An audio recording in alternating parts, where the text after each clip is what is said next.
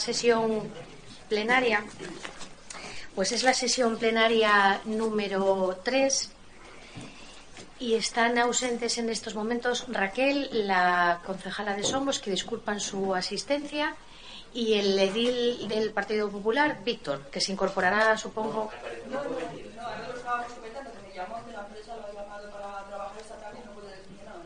Bien, pues entonces que tampoco puede estar presente en la sesión.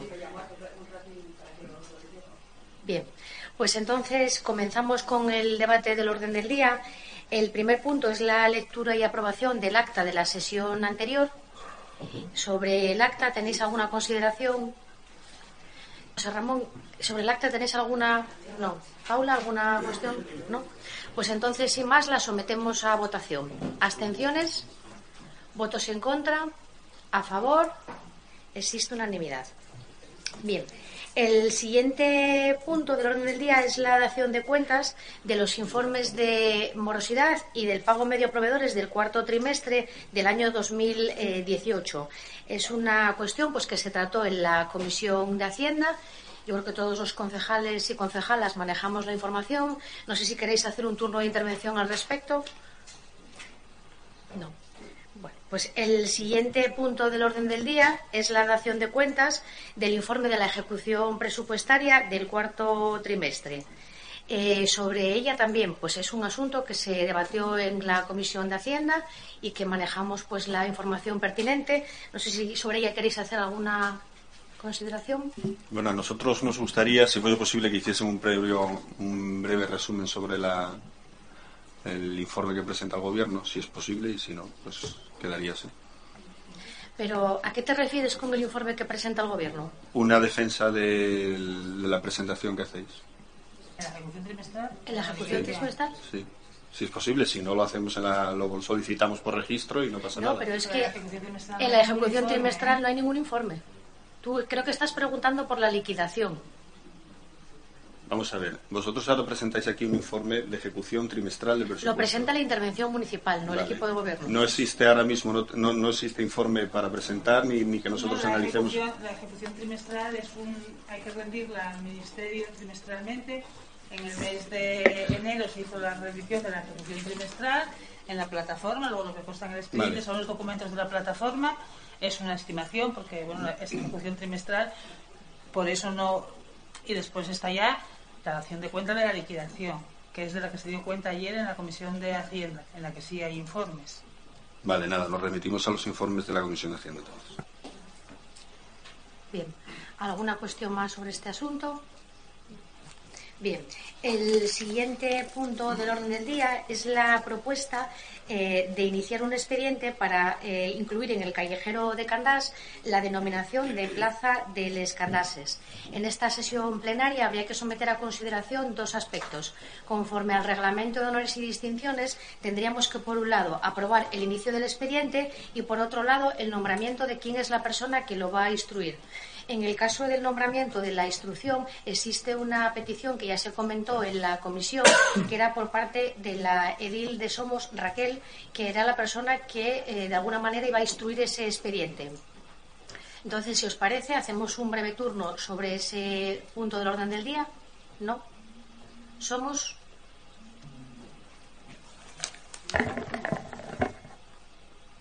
Bueno, nada, simplemente como la persona que va, a ser la instructora es, es una persona de nuestro grupo, es una concejala de nuestro grupo, Raquel Prendes, pues eh, nada, simplemente confirmarlo y que vamos a estar a favor, vamos a votar a favor.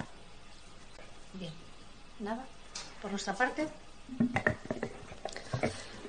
Bien, en la actualidad la villa de Candás se puede encontrar alrededor de unas 70 calles.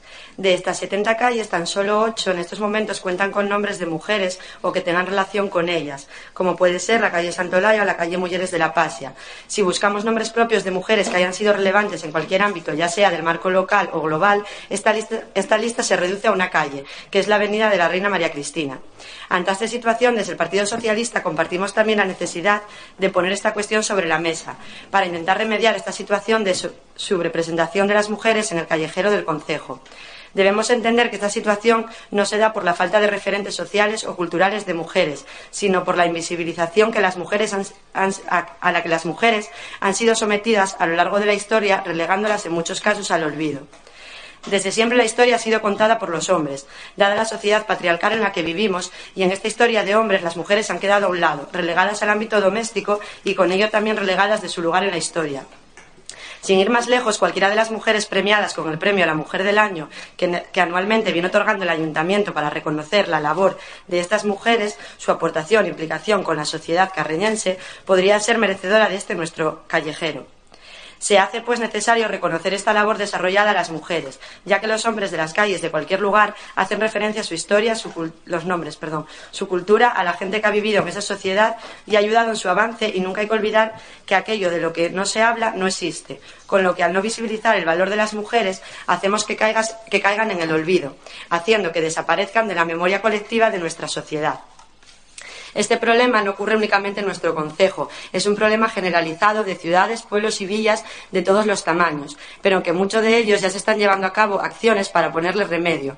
Por ello, apoyamos firmemente la petición presentada por las familias de Candás, que obtuvo mucho respaldo vecinal y de entidades locales. Prueba de ello son las firmas recabadas y presentadas en el registro municipal por Sonia Santoveña.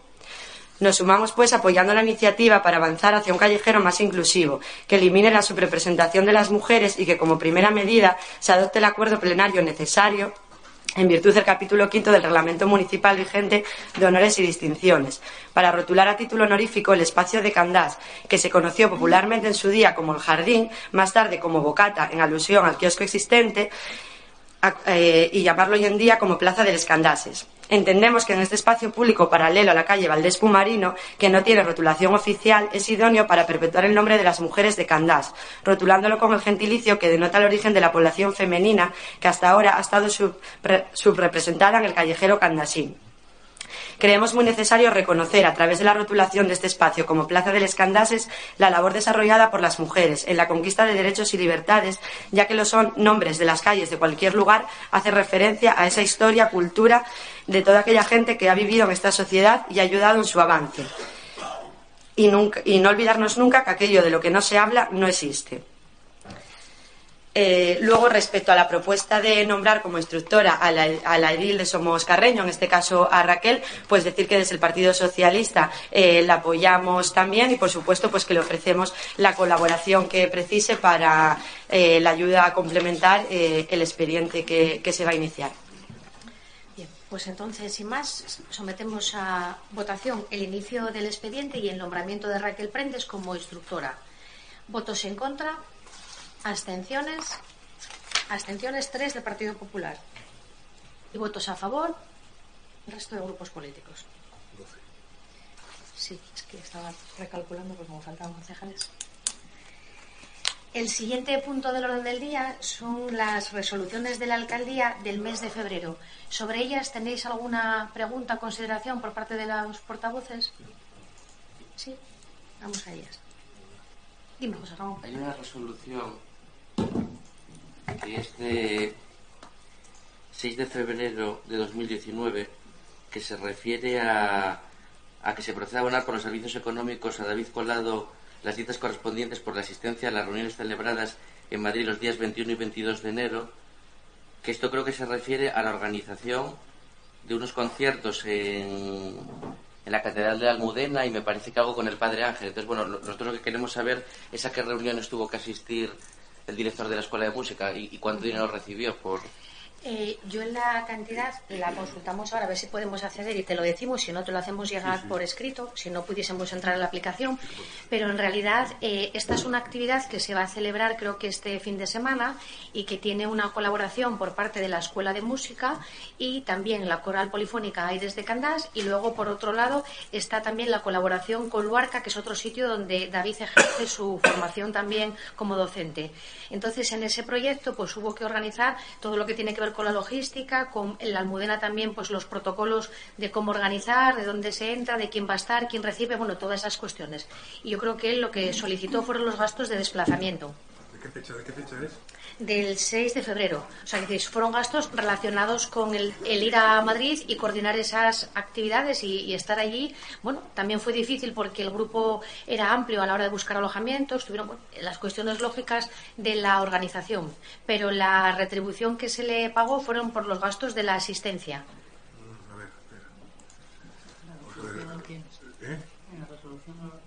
No, ah, no tengo la resolución. No, la resolución no, eso tiene que estar en el, en Sí, el pero que tengo- expediente. ah, pero tengo la- Bueno, él presentó una. A ver. Bueno, da igual, ya se me informará, ¿no? No, hombre, pero era para... No, a ver, Ya lo dejábamos listo. se hace la resolución autorizándolo a ir y a que se le abonen las dietas conforme al decreto que regula las indemnizaciones al personal al servicio de la administración cuando vuelve del viaje ¿Lo se dan los justifica? justificantes correspondientes y se le hace un pago mediante transferencia o metálico dependiendo pero con los justificantes de y conforme al decreto que regula la indemnización del personal servicio de la administración. Pues aquí no lo tengo, ¿no? No, ahí se autoriza y dice que se le abone previa justificación. En cualquier caso, el desglose de en qué fueron y el importe se lo hacemos llegar por correo electrónico a la mayor brevedad posible. Sí.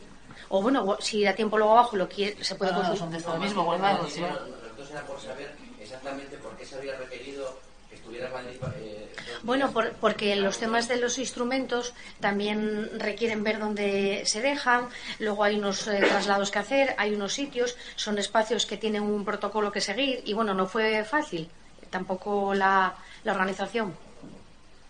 Todavía sé que ahora por la tarde nos llamó que todavía están con vueltas de si está el cardenal, si no está la almudena, si quién está. Bueno, esas cosas llevan un, parece ser un protocolo que yo no te puedo detallar con exactitud, pero existe y él estuvo con esas gestiones. No obstante, si hay algo que te llamase la atención, pues nos lo dices y, y se comenta. Pero en principio es pues como cuando alguien va a un curso y solicita las dietas por asistir al mismo. En este caso, la actividad que hizo fue organizar esa actividad en la que participa el centro que él dirige. ¿Alguna cuestión más sobre las resoluciones? ¿Parte vuestra? No. Bien. Las resoluciones judiciales a las que tenemos que dar eh, cuenta en este pleno son dos. Una es la sentencia de la Audiencia Provincial relativa al pleito que teníamos interpuesto eh, por lo que es el manantial de los molinos y la siguiente sentencia es la que tiene que ver con la policía local y con el uso de armas de los interinos. Sobre la primera, volveremos fuera del orden del día para tomar el pronunciamiento político que proceda sobre si se recurre o no, pero en el otro caso sí que eh, ya anunciar que esa se, está, se ha recurrido, esa sentencia. La relativa al manejo de las armas por parte de la policía interina. Sí, sí, porque la, vimos en la comisión y todos los asuntos de la comisión de Hacienda, como fue el día antes del pleno, vienen eh, fuera del orden de, del día. Bueno, pues yo creo que eso es lo que teníamos y ahora si les parece, si no hay ninguna pregunta, salvo que quieran alguna aclaración por parte de la Secretaría Municipal sobre las sentencias, pero creo que los contenidos los conocemos. Bueno, pues entonces los siguientes puntos que tengo fuera del orden del día los voy a anunciar por si me hubiera escapado alguna cuestión de algún grupo político para trasladarla. Teníamos, por un lado, el tema de recurrir o no la sentencia de Acelor. Teníamos la liquidación del presupuesto del 2018 y de los organismos dependientes y el informe de intervención sobre el incumplimiento de la estabilidad y del eh, techo de gasto. Luego tenemos un expediente de modificación de crédito del Museo Antón y eh, teníamos la aprobación de una ordenanza fiscal que regula el aprovechamiento de los huertos sostenibles. Anteriormente hemos aprobado el reglamento de funcionamiento y ahora pues sería aprobar la ordenanza fiscal. Y luego, pues teníamos una moción que presentó el grupo Somos sobre los carreñenses deportados a campos de concentración nazis. Y luego, esta mañana, la portavoz del Partido Socialista presentó una declaración institucional que eh, tiene que ver con la, el uso de la bueno, energía en las empresas electrointensivas. Y sobre esa también somos conscientes que, dada la premura que esta mañana la presentamos, pues no sé si queréis hacer un receso para verla el resto de los grupos políticos o comentarla, porque nuestro planteamiento también era hacerlo como declaración y no como moción, en el ánimo de que si todos los grupos políticos compartimos el sentir, la hiciésemos conjuntamente y fuese una declaración presentada por todos los grupos políticos a este pleno. Me consta que en varios ayuntamientos ya se hizo así en esa misma idea y la idea es que si es algo de consenso que podamos firmar todos, esa es la disposición. Esos son los asuntos que controlo para fuera del orden del día. No sé si algún concejal o concejala echa alguna cuestión en falta que crea que. Yo creo que está todo lo que teníamos pendiente. Ángel, ¿alguna cuestión creas que falta? No, no, no, no detecto que nada falte. Simplemente por hacer una puntualización sobre lo que decías en referente a la moción que o, no, no es una moción. o la declaración institucional que queréis presentar. Nosotros hicimos un comentario previo a la portavoz del Gobierno eh, antes de iniciar el pleno en el sentido de que nosotros no íbamos a apoyar, por supuesto que estamos de acuerdo en el fondo de la cuestión, pero no íbamos a apoyar un documento que se entiende o se presenta como declaración institucional cuando se nos presenta en la misma mañana del pleno y nosotros tenemos todos tenemos nuestra vida, tenemos nuestra actividad tenemos que analizar la moción o la declaración institucional y tenemos que saber si la aceptamos tal cual o si tenemos que hacer algún tipo de enmienda o modificación o incorporación.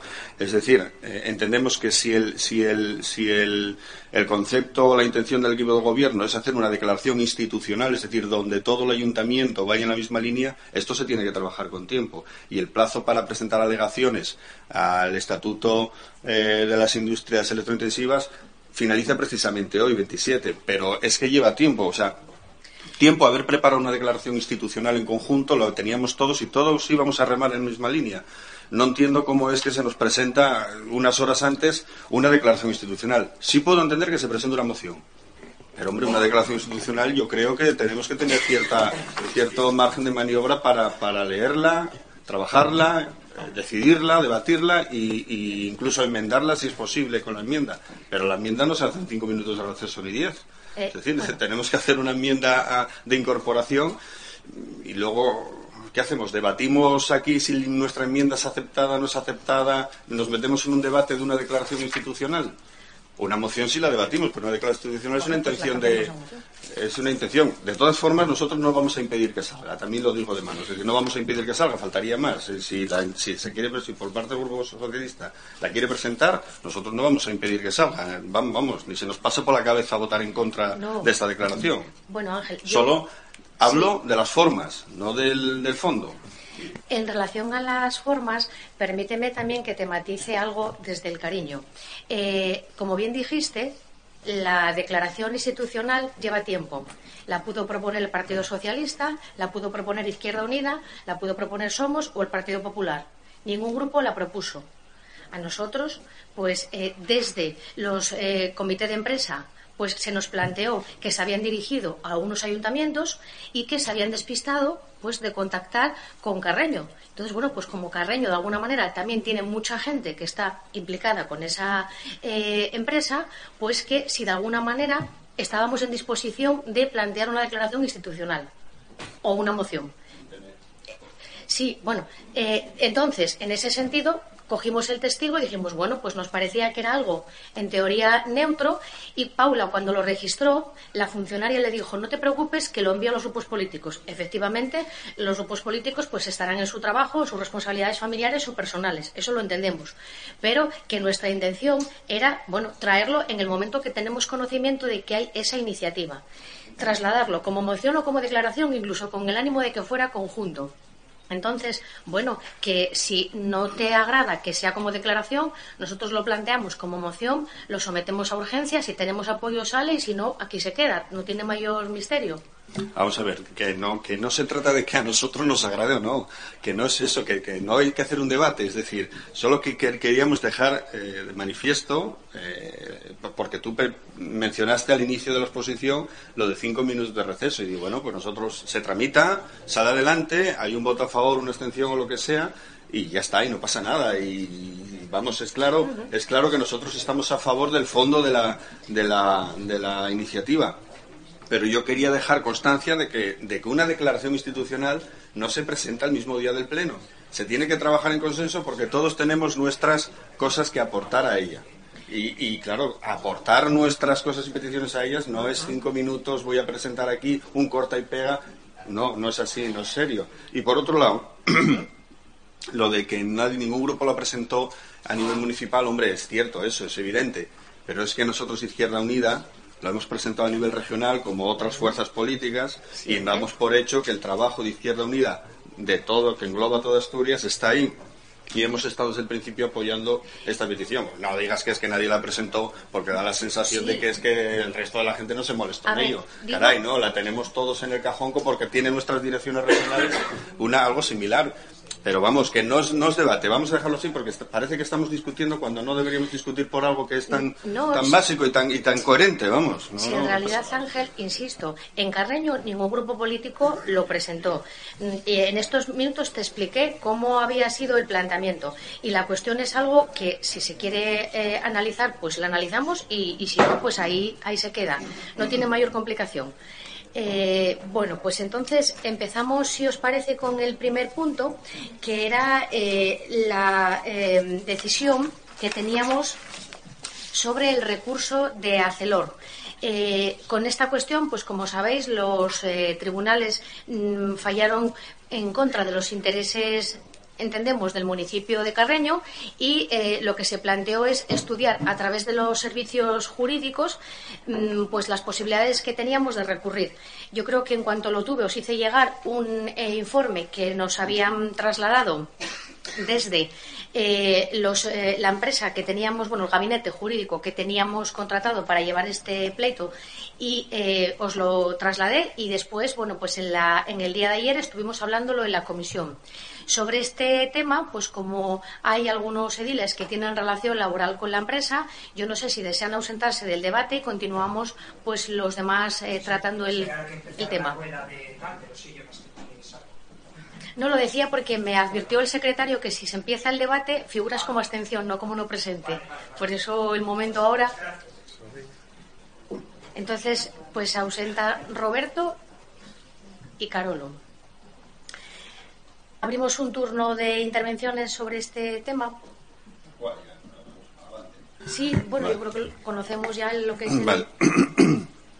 Bueno, pues Izquierda Unida eh, no está conforme o de acuerdo con la propuesta del Partido Socialista de no recurrir eh, Izquierda Unida entiende que sí deberíamos de recurrir y que deberíamos agotar todas las vías jurídicas y administrativas que estén en nuestra mano para intentar defender los intereses de Carreño ante una gran empresa que está eh, aprovechándose de los recursos eh, naturales de nuestro concejo.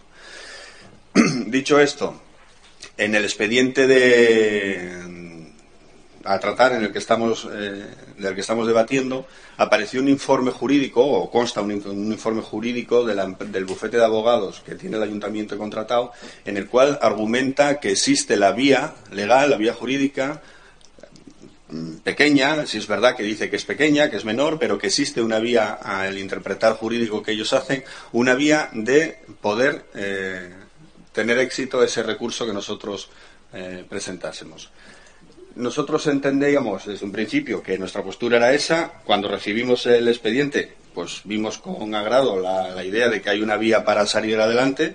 Y cuando llegamos a comisión nos encontramos con que la posición es que aparece un informe de secretaría eh, defendiendo que el interés del ayuntamiento debería ser el contrario, sino que no recurrir y no meternos en más costes jurídicos en cuanto a tiempo y en cuanto a desde la perspectiva económica, ¿no? Bien, la perspectiva económica, el tiempo tenemos todo el mundo. Llevamos más de 20 años eh, trabajando sobre ese, sobre ese manantial y creo que tranquilamente se puede seguir trabajando. Desde el punto de vista técnico, nosotros eh, económico, creemos que el cargo o la penalización inicial que teníamos de que ese recurso no tuviese eh, aceptación, no tuviese continuidad, eh, está en torno a los 6.000, 7.000 euros. Es decir, entendemos que esos 6.000, 7.000 euros que el ayuntamiento podría, en caso de no aceptarse el recurso, perder mm, es una cantidad ínfima, lejísimos de la realidad y el beneficio que nos da para nosotros, ayuntamiento, el eh, manantial de los molinos. Creemos que tenemos que agotar esa vía jurídica. Luego se argumentaba también que no se debía recurrir porque existe un riesgo ambiental. En este aspecto, nosotros creemos que hay que diferenciar muy claramente lo que es un riesgo ambiental de un riesgo sanitario. Es decir, no es lo mismo un riesgo ambiental que un riesgo sanitario. Los dos son riesgos y por sí ya son de tener en cuenta, ya son serios y graves, pero el riesgo, el riesgo sanitario está por delante, mucho más por delante que el riesgo ambiental. Y el riesgo sanitario no existe. Sin embargo, el riesgo ambiental existe y dicen que existe en un 10%, ¿vale? Es un riesgo, es un 10% que hay que tener muy en cuenta, porque todos los riesgos los hay que tener en cuenta, pero es un riesgo que es mínimo, es decir, estamos hablando de un 10% de riesgo ambiental, que no sanitario, insisto, riesgo ambiental, que tendría que hacernos pensar qué tenemos que hacer como ayuntamiento para solucionar ese 10%. ¿Cómo conseguimos que ese 10% de riesgo ambiental se convierta en cero? Y para eso lo que necesita este ayuntamiento es, son datos oficiales. Es decir, necesitamos un informe técnico oficial, nuestro, de la casa, bien con personal propio o bien con una asistencia técnica externa que haga el trabajo desde una perspectiva ambiental de cuál es el problema, cuál es la solución y cuál es el coste de esa solución. Porque a día de hoy no lo tenemos. En el expediente no consta ningún informe técnico eh, externo ni de la casa que valore cuánto nos, cuál es el problema, cuánto nos cuesta ese problema y qué tenemos que hacer para solucionar ese problema. No existe, por lo tanto estamos renunciando a un manantial, a unos recursos hidráulicos, que es el mayor eh, manantial que tenemos en Carreño, estamos renunciando simplemente por la razón de, jurídicamente o económicamente, no gastar 7.000 euros y desde un punto de vista técnico, sin datos y argumentos suficientes para decir tengo que renunciar a ello. Por lo tanto, nosotros creemos que nos parece una auténtica locura decir que no recurrimos en primer, en primer lugar y segundo, que ya que no recurrimos tenemos que renunciar al manantial porque nos parece un coste elevado y tenemos un riesgo, un riesgo eh, ambiental importante. Cuando se habla de coste elevado y preguntamos cuánto nos puede costar la solución de ese manantial, hacer una solución correcta, buena y viable y fiable a la vez para que nosotros sigamos disponiendo de ese recurso natural durante 30, 40, 50 o 60 o 100 años que, tenga disponibilidad el recurso, ¿cuánto nos puede costar eso? La cantidad que cifran es de un millón de euros y la cantidad que figura en el expediente es de un millón de euros. Sin embargo, no tenemos un dato que diga, ni un estudio que diga es un millón de euros. Tenemos un informe, parece ser, tenemos un informe de la empresa FECC, una empresa privada, que hace para ArcelorMittal, no para el ayuntamiento, para ArcelorMittal, para, eh, de alguna manera, justificar o presupuestar cuánto le costaría a ArcelorMittal ejecutar esa obra. Y en base a ese dato es sobre que el ayuntamiento está trabajando. No digo que ese dato no se pueda tener en cuenta, claro que se puede tener en cuenta, faltaría más, todos los datos hay que tenerlos en cuenta. Pero no es un dato oficial. El dinero público no se puede gestionar en base a datos privados. No podemos decir que vamos a gastar un millón de euros porque nos lo dice una empresa privada.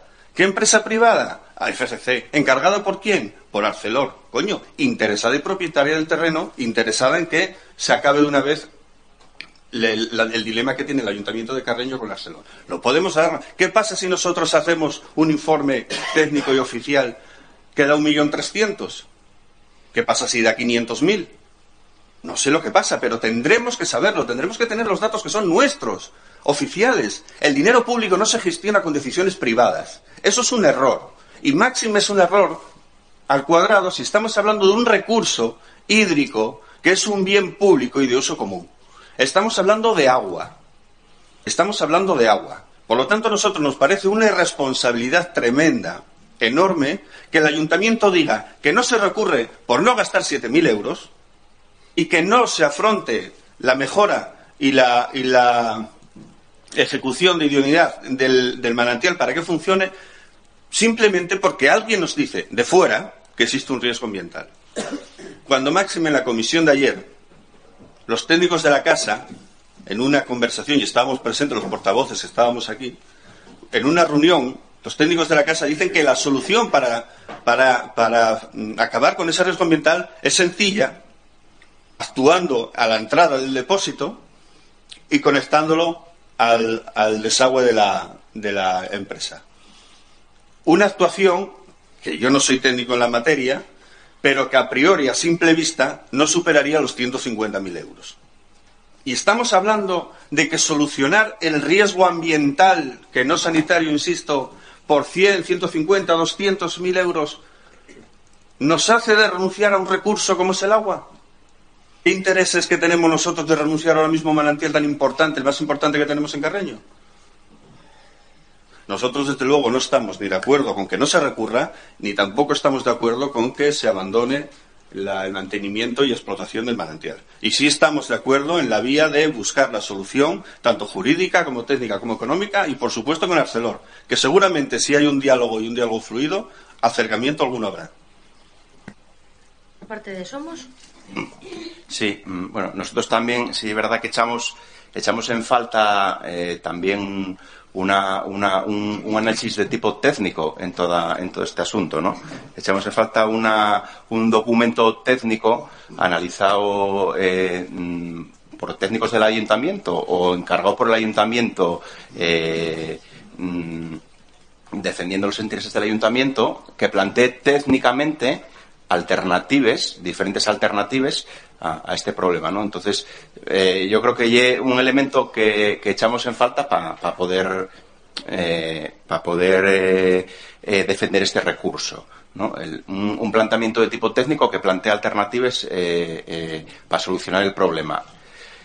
Evidentemente, para nosotros, el manantial de los molinos es un recurso público y además es un recurso estratégico para Carreño, porque Mm, aparte por ser eh, un, recurso hídrico, porque además el, danos independencia a la red de abastecimiento respecto de, de Cadasa, ¿no?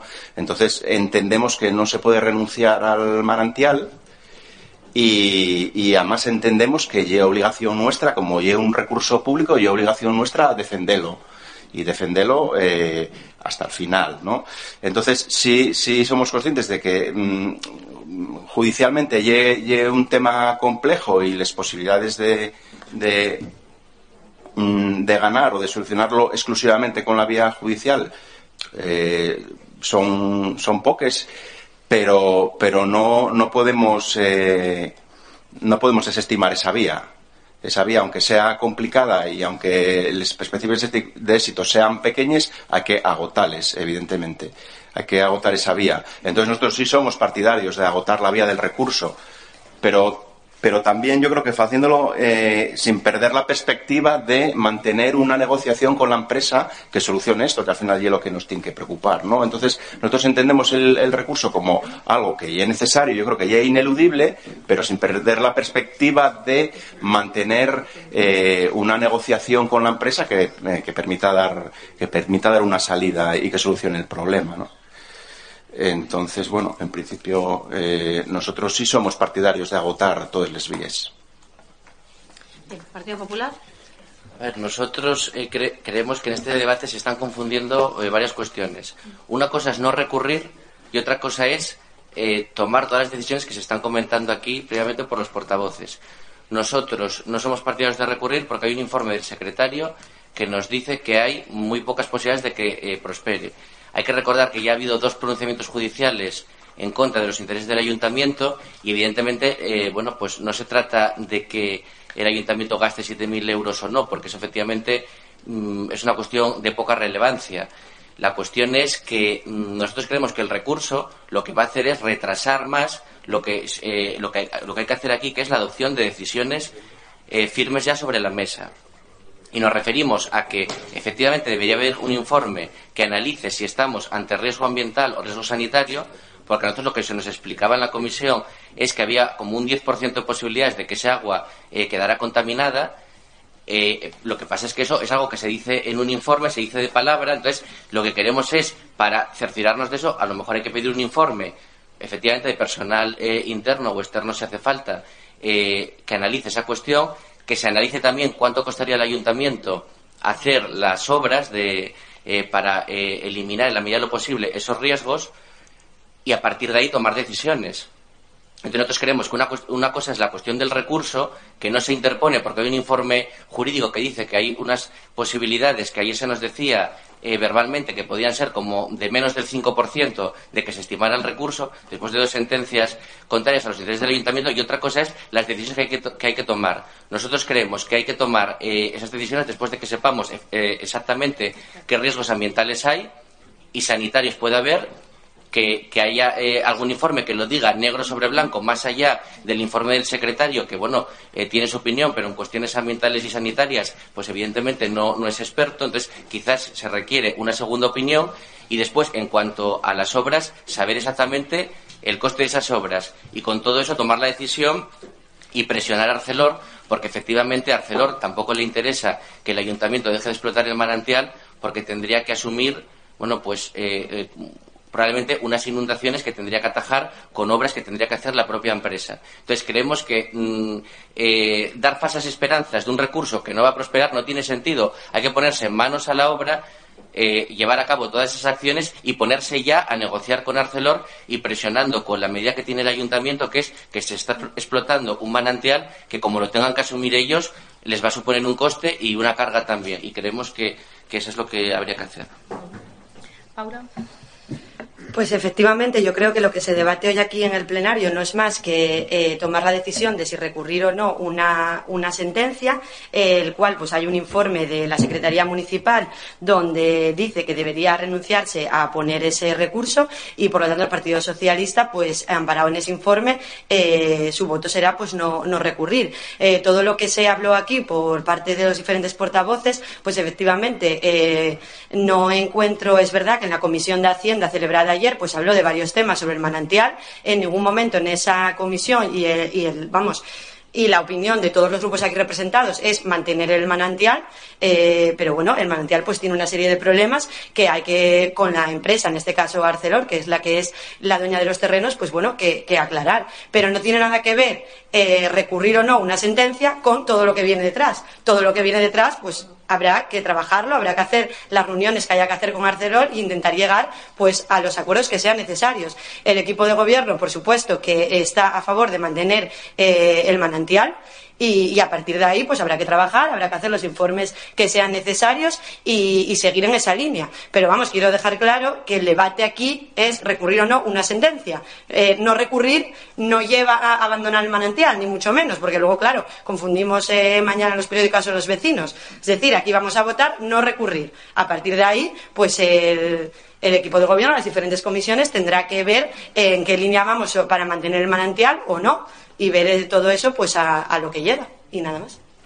Por concluir, bueno, por alusiones, ¿queréis un segundo turno? Bien, vamos a ver. Sí y no. Es decir, es cierto que aquí se está votando recurrir, pero no es cierto que recurrir o no recurrir no conlleve el, resto de las decisiones. Por, una parte, es decir, recurrir, el recurso, y ayer en comisión se, se presentaba, el recurso se puede presentar y se puede retirar. ¿Mm? Si vemos que avanzamos en la otra línea. Sin embargo, el recurrir es un mensaje a navegantes, llámese Arcelor, llámese quien se tenga que llamar, de que nosotros vamos a defender el interés público general. Y nosotros vamos a defenderlo judicialmente si ganamos o perdemos. Y vamos a defenderlo técnica y económicamente. Por lo tanto, le estamos lanzando un mensaje a Arcelor de que nosotros vamos a ir adelante. Y el, y el informe, insisto, el informe jurídico del bufete que tenemos contratado, y en el cual el Partido Socialista, antes del informe municipal, hacía suyo, decía que sí tenía vía de éxito el, recurso. Decía que tenía vía de éxito. ¿Por qué razón, si tenemos a un bufete contratado y le estamos pagando y nos asesora así, no le decimos que, no, no decidimos todos en conjunto ir? ¿Por qué razón no vamos a agotar la vía jurídica? ¿Por qué no? ¿Cuál es la razón de que no? Porque me estáis diciendo a mí que se puede perder y que no hay que dar falsas esperanzas a la sociedad. No, hombre, falsas esperanzas, no sé si falsas, pero esperanzas todas. Todas las del mundo. Porque si nos presentamos y nos está diciendo un servicio jurídico que tenemos contratado que podemos ir, caray, yo no me estoy inventando nada. Y el informe que dice que no debemos ir, aconseja, o sea, dice que no podemos ir porque tenemos pocas probabilidades de éxito, y aconseja a su vez abandonar la explotación En el mismo informe jurídico están aconsejando el abandono de la explotación. Si no tiene nada que ver, no se mezclen las cosas. Si no tiene nada que ver, presentes un informe jurídico y aparte un informe técnico o ambiental, que no sanitario, insisto, ambiental. El riesgo de contaminación de las aguas es de las que se van fuera, no de las que entran al depósito de agua. ¿Mm? No confundamos, eso sí que es confundir. El agua que se vierte por inundación se va fuera, se va a la carretera y esa charca que estamos viendo siempre. Esa charca es la que tenemos que reconducir y, y. Ese es el riesgo ambiental, que estamos contaminando. O podemos llegar a contaminar en un 10%, ojo, insisto. Pero no se diga que votar aquí el recurso no, no conlleva al otro porque el mismo informe sobre el que se basa la argumentación de votar o no y el dictamen de la comisión dice lo uno y lo otro. Y si solo se quiere hablar de una cosa, se habla solo de una cosa. ¿Alguien más quiere intervenir?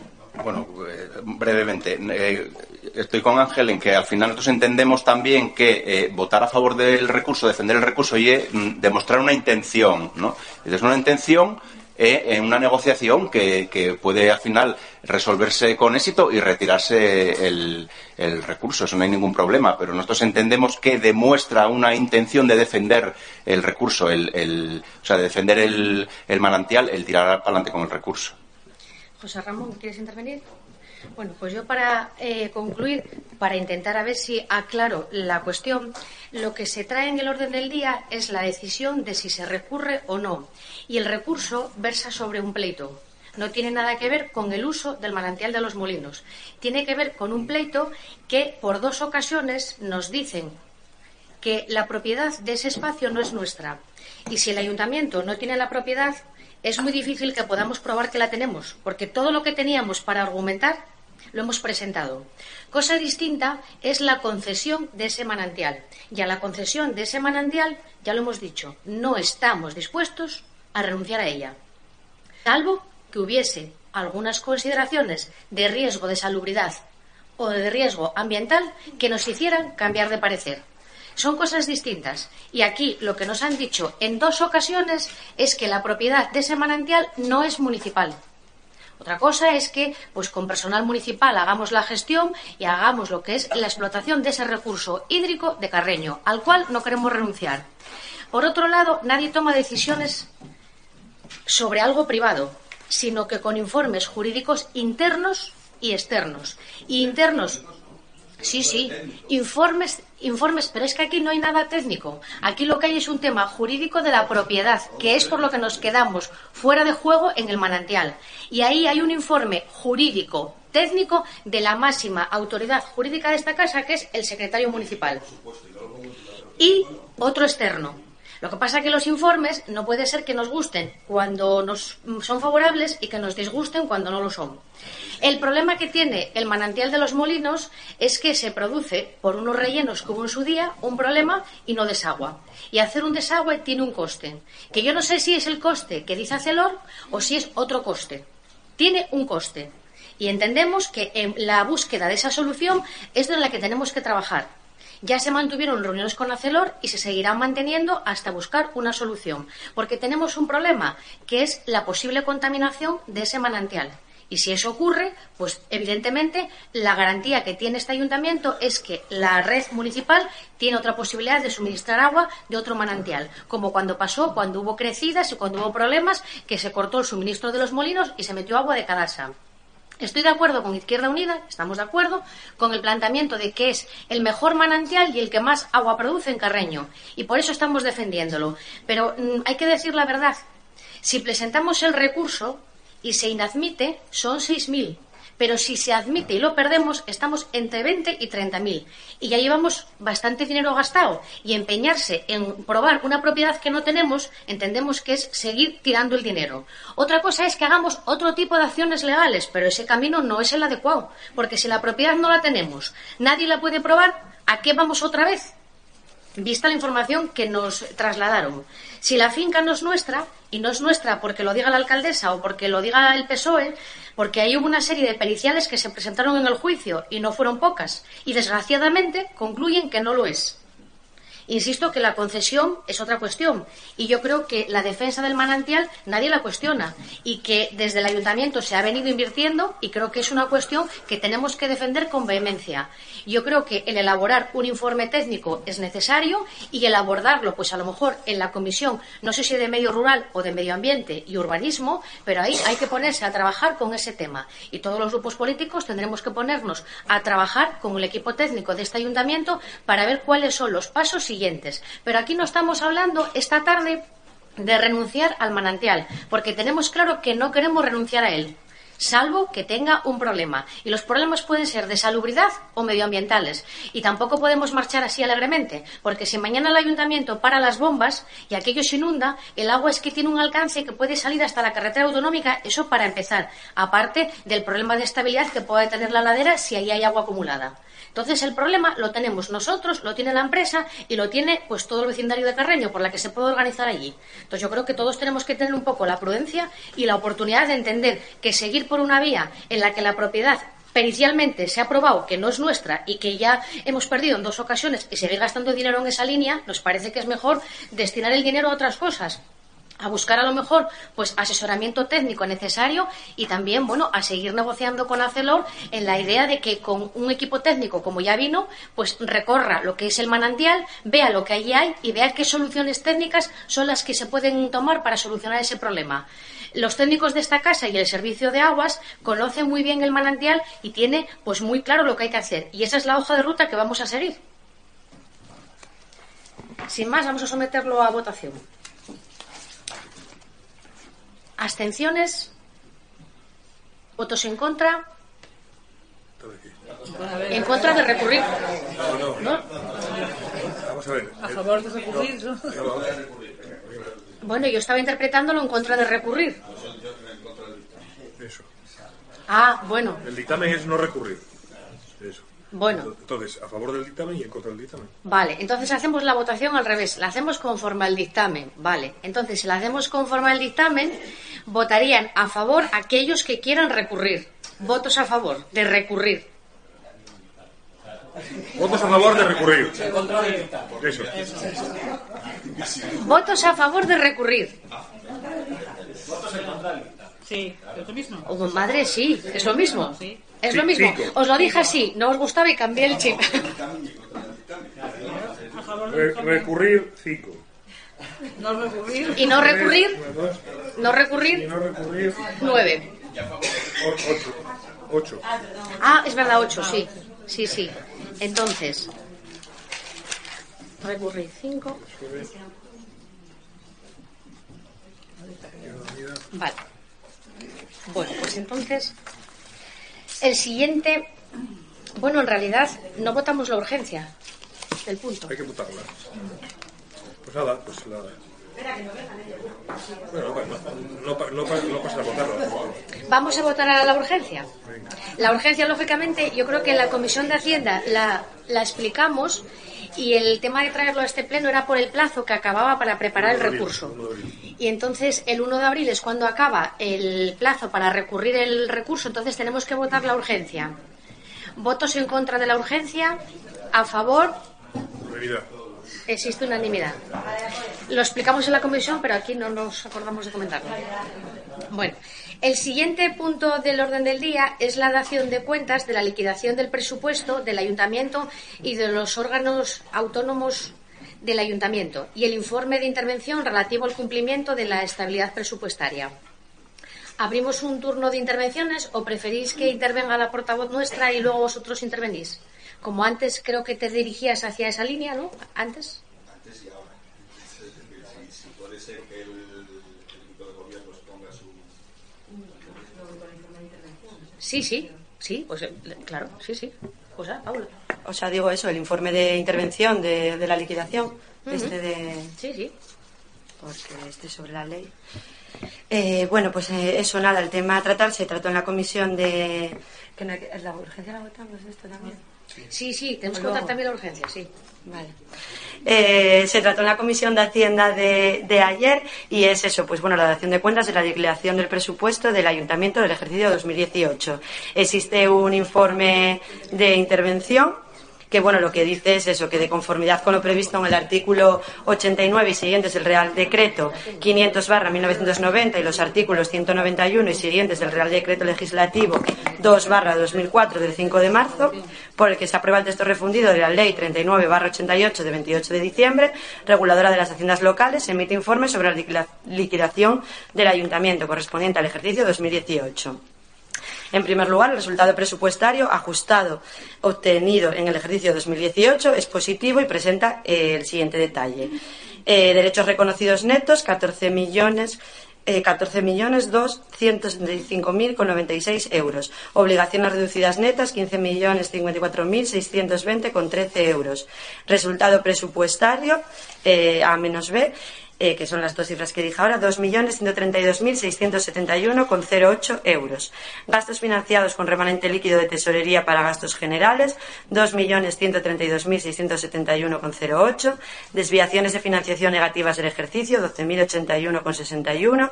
Desviaciones de financiación positivas del ejercicio, 11.551,61 euros. El resultado presupuestario ajustado sería de 1.080.756,91.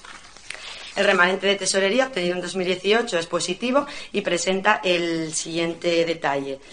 Derechos pendientes de cobro, 2.867.671,44. Obligaciones pendientes de pago, 2.260.954,81. Fondos líquidos de tesorería, 3.486.372,83. Partidas pendientes de aplicación.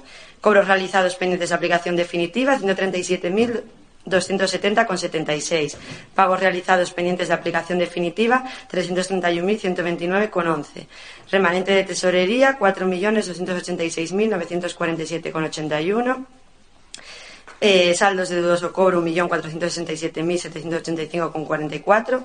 Exceso de financiación afectada, 16.959,90. Remanente de tesorería para pagos generales, 2.802.202,47. El ahorro neto resultante de la liquidación es positivo y se deduce de los siguientes datos. Derechos líquidos del capítulo 1, 2, 3, 4 y 5, 13.851.857,53. Obligaciones reconocidas por los capítulos 1, 2 y 4, 11.938.815,38. Anula- anul- Anualidad teórica de amortización 0. Ahorro neto 1.913.000 eh, 42,26 euros. En términos porcentuales sería del 13,81%. Cuarto, la deuda financiera viva, 31 del 12 del 2018, es cero. Eh, la liquidación que se presenta a aprobación se ha practicado de acuerdo con lo establecido en la instrucción de contabilidad aprobada por orden, del 20 de septiembre, artículo 89 y siguientes del Real Decreto 500 90 y artículo 191 del Real Decreto Ley 2 2004 del 5 de marzo, por el que se aprueba el texto refundido de la Ley Reguladora de las Haciendas Locales. Corresponde al presidente de la Corporación aprobar la liquidación del presupuesto por resolución, dando cuenta al Pleno eh, en la primera sesión que se celebre. Eh, debe procederse en el plazo máximo de un mes eh, a la redacción del Plan Económico Financiero previsto en el artículo 21 de la Ley Orgánica 2 2012 del 27 de abril de estabilidad presupuestaria y sostenibil- y sostenibilidad financiera, en su redacción dada por la Ley Orgánica 9 2013 del 20 de diciembre de control de la deuda comercial en el sector público. Una vez redactado, se someterá previo cumplimiento de los trámites oportunos a su aprobación por el Ayuntamiento del Pleno. Y por último, debe remitirse copia del informe de intervención municipal sobre incumplimiento del objetivo de estabilidad presupuestaria al órgano competente de la comunidad autónoma, en el plazo máximo de 15 días hábiles y a la Secretaría General de Coordinación Autonómica y Local del Ministerio de Hacienda y Administraciones Públicas desde el momento que se dé cuenta de la liquidación del ayuntamiento. Luego, bueno, existe otro informe de intervención eh, donde, bueno, por un lado explica eh, un poco la ley, el tema de los ingresos y yo creo que, bueno, por hacer un resumen de datos, ¿no? Que yo creo que, que es si mejor quieres- para que todos nos aclaremos. Si quieres hacemos Porque con tantas ahora- cifras- Quiero decir que la mayor parte de los concejales y de las concejalas ya conocen el expediente por los datos económicos. Si os parece, votamos la urgencia del debate y ya luego entramos en el debate de fondo. La urgencia viene derivada por lo último que explicaba Paula, que es que el día 28 acabó el plazo para presentar la liquidación. Y a partir de que se hace la liquidación, pues quien presida la corporación tiene que dar cuenta al primer pleno que se celebre. En este caso es este y el hecho de que venga fuera del orden del día se debe a que la Comisión de Hacienda se celebró el día antes y, por lo tanto, cuando se convocó el pleno no estaba despachado el asunto en la comisión. Esa es la razón que se fundamenta la urgencia, por el cumplimiento de la ley de dar cuenta al siguiente pleno a la fecha de la liquidación. Entonces, si os parece, votamos la urgencia y ya la sometemos, luego ya entramos en el debate. Vale. ¿Votos en contra de la urgencia? ¿Abstenciones? ¿A favor? Existe unanimidad. ¿Hacemos un turno de intervenciones? Si quieres que empiece ella, pues. No, bueno, yo decía que como el informe es así, muchos números y no tal, si eso antes de las intervenciones de cada uno explicar un poco más con más concreto los datos y explicar un poco eso, pues que la liquidación del presupuesto, así eh, en rasgos generales, pues eh, su resultado dice eh, que el ayuntamiento no tiene deudas, que dispone de un remanente de tesorería positivo por importe de 2.802.202,47 euros y que a fecha 31 de diciembre de 2018 el ayuntamiento tiene en los bancos eh, 3.486.372,83 euros. Eh, aparte de todo eso, lo que muestran los informes, pues bueno, es que a raíz de, la entrada en vigor de, de, la Ley Orgánica del 2 barra 2012, el 27 eh, de abril, eh, impulsada por el anterior Gobierno de España, que es la ley de estabilidad presupuestaria y sostenibilidad financiera, los ayuntamientos pues ya no podemos eh, gastar o destinar nuestros eh, remanentes a cubrir las necesidades económicas porque nos imponen el cumplimiento de la estabilidad presupuestaria y la regla del techo de gasto. Eh, es por eso que, bueno, unido a, o sea, si bien la situación del ayuntamiento, eh, por los datos que he dado anteriormente, es eh, envidiable y no existe deuda alguna, pues estas limitaciones eh, nos, hace, nos ha llevado a cumplir el objetivo de estabilidad presupuestaria al cierre del ejercicio en 456.333,57 y la regla de, del techo de gasto, arrojando una diferencia entre el límite de la regla de gasto y el gasto computable al cierre del ejercicio en 398.950,44 euros. Si se cumple con el límite de deuda, arrojando un volumen de deuda viva que asciende eh, a, cero, a, cero, euros. Y esos son un poco así los datos más eh, tal. Yo creo que, bueno, hacemos que hagan sin un turno de intervención, porque realmente es una dación de cuentas, quiero decirte. Lo, los datos de la liquidación son esos. Vale, bueno, sí, pues muy breve. Mm, eh, nos quedamos con la parte final, es decir, los números son todos, es cierto, el ayuntamiento no tiene deudas, es cierto, el ayuntamiento sí tiene un gran remanente y es cierto, el ayuntamiento también tiene ahorro. Sin embargo, el ayuntamiento tiene un incumplimiento presupuestario, tiene un incumplimiento y tiene un déficit de, cuatro, de más de 400.000 euros. ¿Qué quiere decir eso? Resumiendo y muy sencillo, si tenemos ahorro, si tenemos remanente y si tenemos y no tenemos deudas y sin embargo tenemos un déficit de 400.000 euros, pues significa mala gestión, significa mala política, significa no buscar estabilidad, significa, punto número uno, tener el presupuesto prorrogado y por lo tanto, como se tiene el presupuesto prorrogado, no se puede trabajar cómodamente y con estabilidad, significa que se reducen los ingresos fruto de dos consecuencias. Uno, de que eh, el gasto avanza y sigue su curso y además eh, se reduce el ingreso por pactos puntuales que decide el equipo de gobierno con el Partido Popular. Ese partido al que tanto ataca el Partido Socialista por haber, por haber eh, redactado o incorporado la ley de estabilidad presupuestaria. Que es, que, es un derecho político y es una decisión política, eso está claro. Eso está claro y es una decisión. Es decir, el PSOE decidió pactar con el PP, punto pelota, y hay que respetarlo y adelante. Pero claro, luego, de aquellos pueblos estos lodos, si además eso le añades, le añades que tienes una mala gestión, que no consigues dar una estabilidad y que el gasto se te va por donde no debe irse, pues al final nos encontramos con que el ayuntamiento tiene un déficit de 400.000 euros. ¿Qué significa eso? ¿Significa que el ayuntamiento tiene un problema eh, que condena toda la gestión municipal por el futuro del ayuntamiento? No. Significa que el ayuntamiento tiene un problema creado ahora por el Partido Socialista para todo el 2019 y posiblemente para todo el 2020, porque ahora tenemos que crear un plan económico de urgencia que tenemos que presentar rápido, que tiene que salir aprobado en este pleno y que tiene que llevar una, en este pleno, no, perdón, en esta legislatura, en el próximo pleno, y que tiene que eh, llevar unas medidas de recortes o de ajustes para recuperar esos 400.000 euros a lo largo del 2019 y que, bueno, pues la gestión política de este ayuntamiento, de alguna manera, condena al 2019 condena al 2020. Es decir, y vuelvo a decirlo, esto no es una decisión técnica. Esto no es un problema técnico. Aquí no es que nadie haya sabido sumar dos más dos. Aquí es que se ha decidido una gestión política y de gasto errónea y sin tener en cuenta cuánto dinero se me entra para saber cuánto dinero se me sale. Y es lo que pasa, hablando claro, como cualquier casa. Es decir, si cobras tanta cantidad, no puedes gastar más de ella. Ya está, es sencillo. Y ahora tenemos que presentar un plan de ajuste que las medidas que se tiene que presentar, veremos a quién afecta. Porque es evidente, por lo que nos avanzan, es evidente que esas medidas van a afectar a los servicios públicos. Sobremanera. Van a afectar a los servicios públicos. Porque van a afectar en gran medida a eh, personal y actividad de personal y van a afectar en gran medida al día a día en las, en las decisiones de, de, mejora y mantenimiento del servicio. Sobre todo porque dentro de unos meses hay unas elecciones y hay que preparar un presupuesto, que aquella corporación que salga adelante tiene que preparar un presupuesto. Y esa corporación tiene condenado el 2019. Y eso es una irresponsabilidad política tremenda es una irresponsabilidad política, porque cuando haya que explicar a la gente por qué no se puede actuar en esta materia, por qué no se puede hacer el gasto, si tenemos dinero, si tenemos ahorro, si tenemos remanente, ¿por qué no lo podemos usar? Pues simplemente por una mala decisión política de no dar estabilidad al ayuntamiento. No se ha querido pactar con el resto de la izquierda, ya no estoy hablando de la derecha, que podían, por supuesto, y respetable, pero no se ha querido pactar ni con un grupo ni con otro. No se ha querido dotar de un presupuesto estable al ayuntamiento. No se ha querido. Y eso ahora lo que lleva es que tenemos este problema.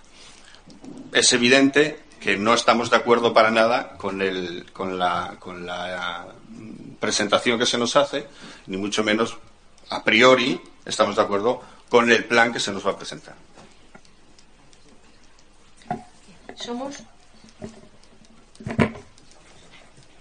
Pues para nosotros está lo suficientemente claro y nos llama la atención eh, el hecho de que el equipo de gobierno no haya hecho otra cosa, cuando expone este punto, bien es verdad que es una dación de cuentas, este no es un punto para debate, pero es inevitable que genere debate, porque bueno, vamos a tener, tendréis que reconocerlo que vamos a tener un final de legislatura eh, no deseado, pero sí esperado, vista la marcha de cómo han ido las cosas en, la legislatura. Eh, lo que decimos es que dais un detalle de informes técnicos y eso está muy bien, los informes técnicos están ahí, nosotros los hemos leído y muy bien, dais unas cuantas cifras, pero nosotros lo que decimos es que la gente de Carreño tiene derecho a recibir una explicación política y lo que falta aquí es una explicación política, porque no la hay porque bueno, la explicación técnica está clara, se ha gastado más de lo que se ha ingresado, pero la explicación política es lo que nos falta, es lo que echamos en menos, es lo que echamos en falta y es lo que la gente le demanda a alguien que está o que se ha puesto al frente de una institución a gobernar. Eh, y tiene derecho a recibir una explicación sobre cuál es el motivo real del desfase presupuestario. Eh, no, mm, o sea, no el técnico de que sea necesario la elaboración de un plan económico financiero, económico financiero, que eso está claro porque lo exige la ley en el momento en el que te pasas, no el técnico de decir que no puedo utilizar los dos millones ochocientos mil o los cerca de tres millones de euros que están en el remanente, que están depositados en bancos, no los puede utilizar porque ha incumplido la, la, regla del techo de gasto, sino la explicación política. Y la explicación política está bien clara y la llevamos diciendo en repetidas ocasiones y en un pleno tras otro sin que hayáis sido capaces hasta ahora de dar la cara y de explicar porque si estamos en esta situación no es ni más ni menos que porque no hay presupuestos.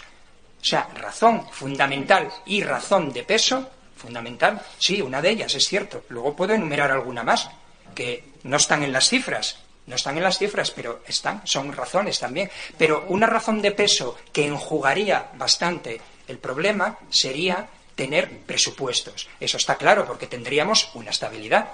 El compañero lo acaba de mencionar muy acertadamente. Tendríamos una estabilidad que ahora en este momento no tenemos.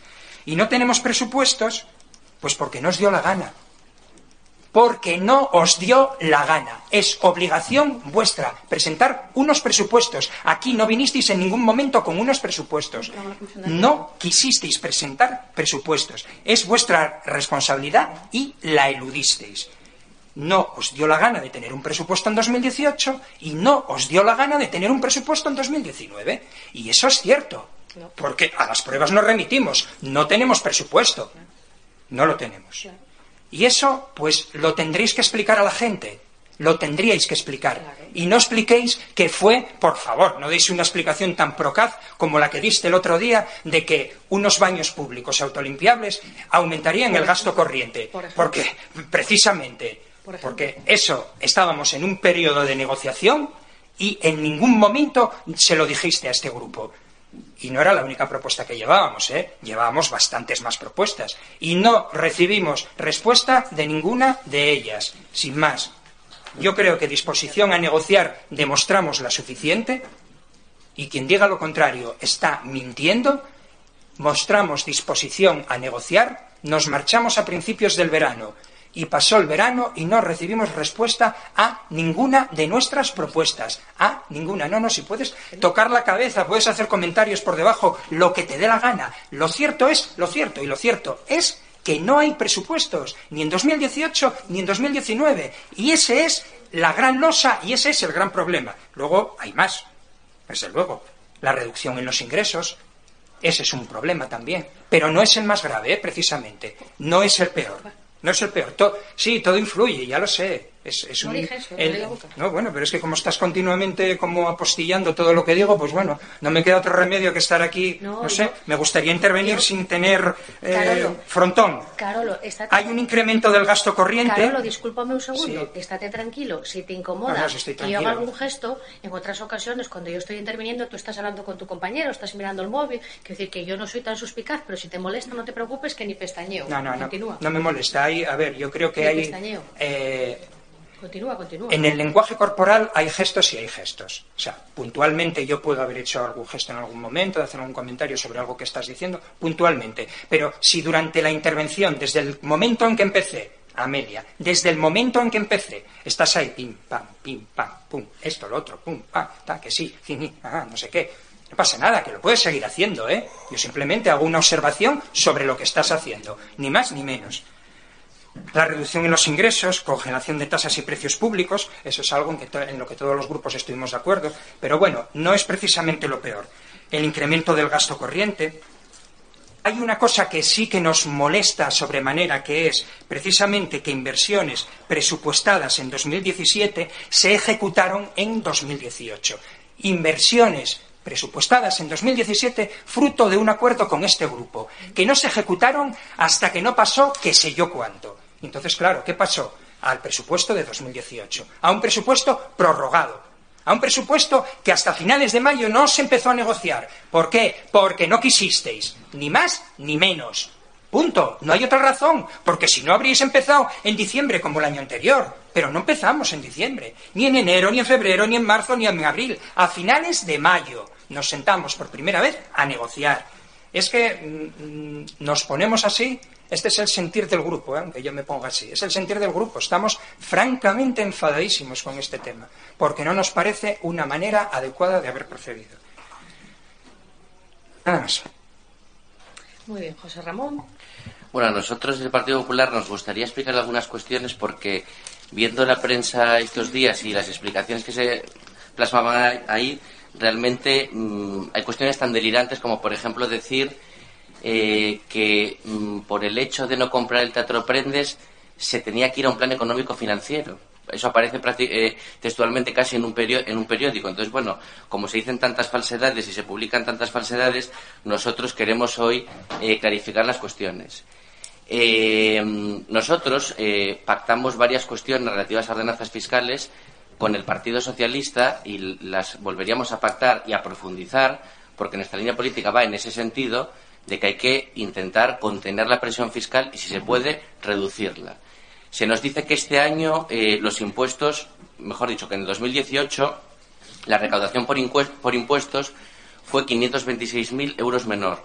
Lo que no se dice es que eh, los ingresos financieros, el conjunto de los ingresos, la reducción fue de 135.000 euros. Es decir, no de 526.000, sino de 135.000. Pero si hubiera sido de 526.000, nosotros lo asumimos, porque tenemos un presupuesto de 14 millones de euros y nosotros creemos que hay margen para reducir el gasto corriente y poder absorber esas bajadas de impuestos. Porque si no, ningún partido pediría que bajen los impuestos si no está dispuesto a ajustar el gasto sería absolutamente incoherente. Entonces, aquí el problema, efectivamente, es de gestión por parte del Partido Socialista. Porque estuvimos todo el 2018 con un presupuesto prorrogado, es decir, un presupuesto con los números del año 2017. Y ejecutar un presupuesto en esas circunstancias es mucho más difícil que con un presupuesto donde los gastos se ajusten a los ingresos. Entonces, claro, lo que no se puede hacer es Mm, eh, efectivamente aprobar medidas que pueden producir una reducción de ingresos. Por ejemplo, eh, este pleno aprobó por unanimidad no cobrar las plusvalías hasta que se modifique la ley por una cuestión de. Y, bueno, pues lógicamente eso tiene sus consecuencias en la recaudación y habrá que adoptar las medidas correspondientes en el gasto. Lo que no se puede decir es yo tomo medidas que pueden afectar a los ingresos, pero es que los gastos siguen igual. No, es que la obligación es ajustar los gastos a los ingresos. Y después, en cuanto al tema, por ejemplo, de las inversiones, hay que explicar a los vecinos de Carreño que el año pasado se dejó de gastar un millón de euros en cuestiones que hacen mucha falta en este concejo, como arreglar caminos, obras de saneamiento, limpieza del, del concejo, porque el Partido Socialista se empeñó en la fallida operación del Teatro Prendes y encima se empeñó a finales de año, porque lo hacen todo siempre al final.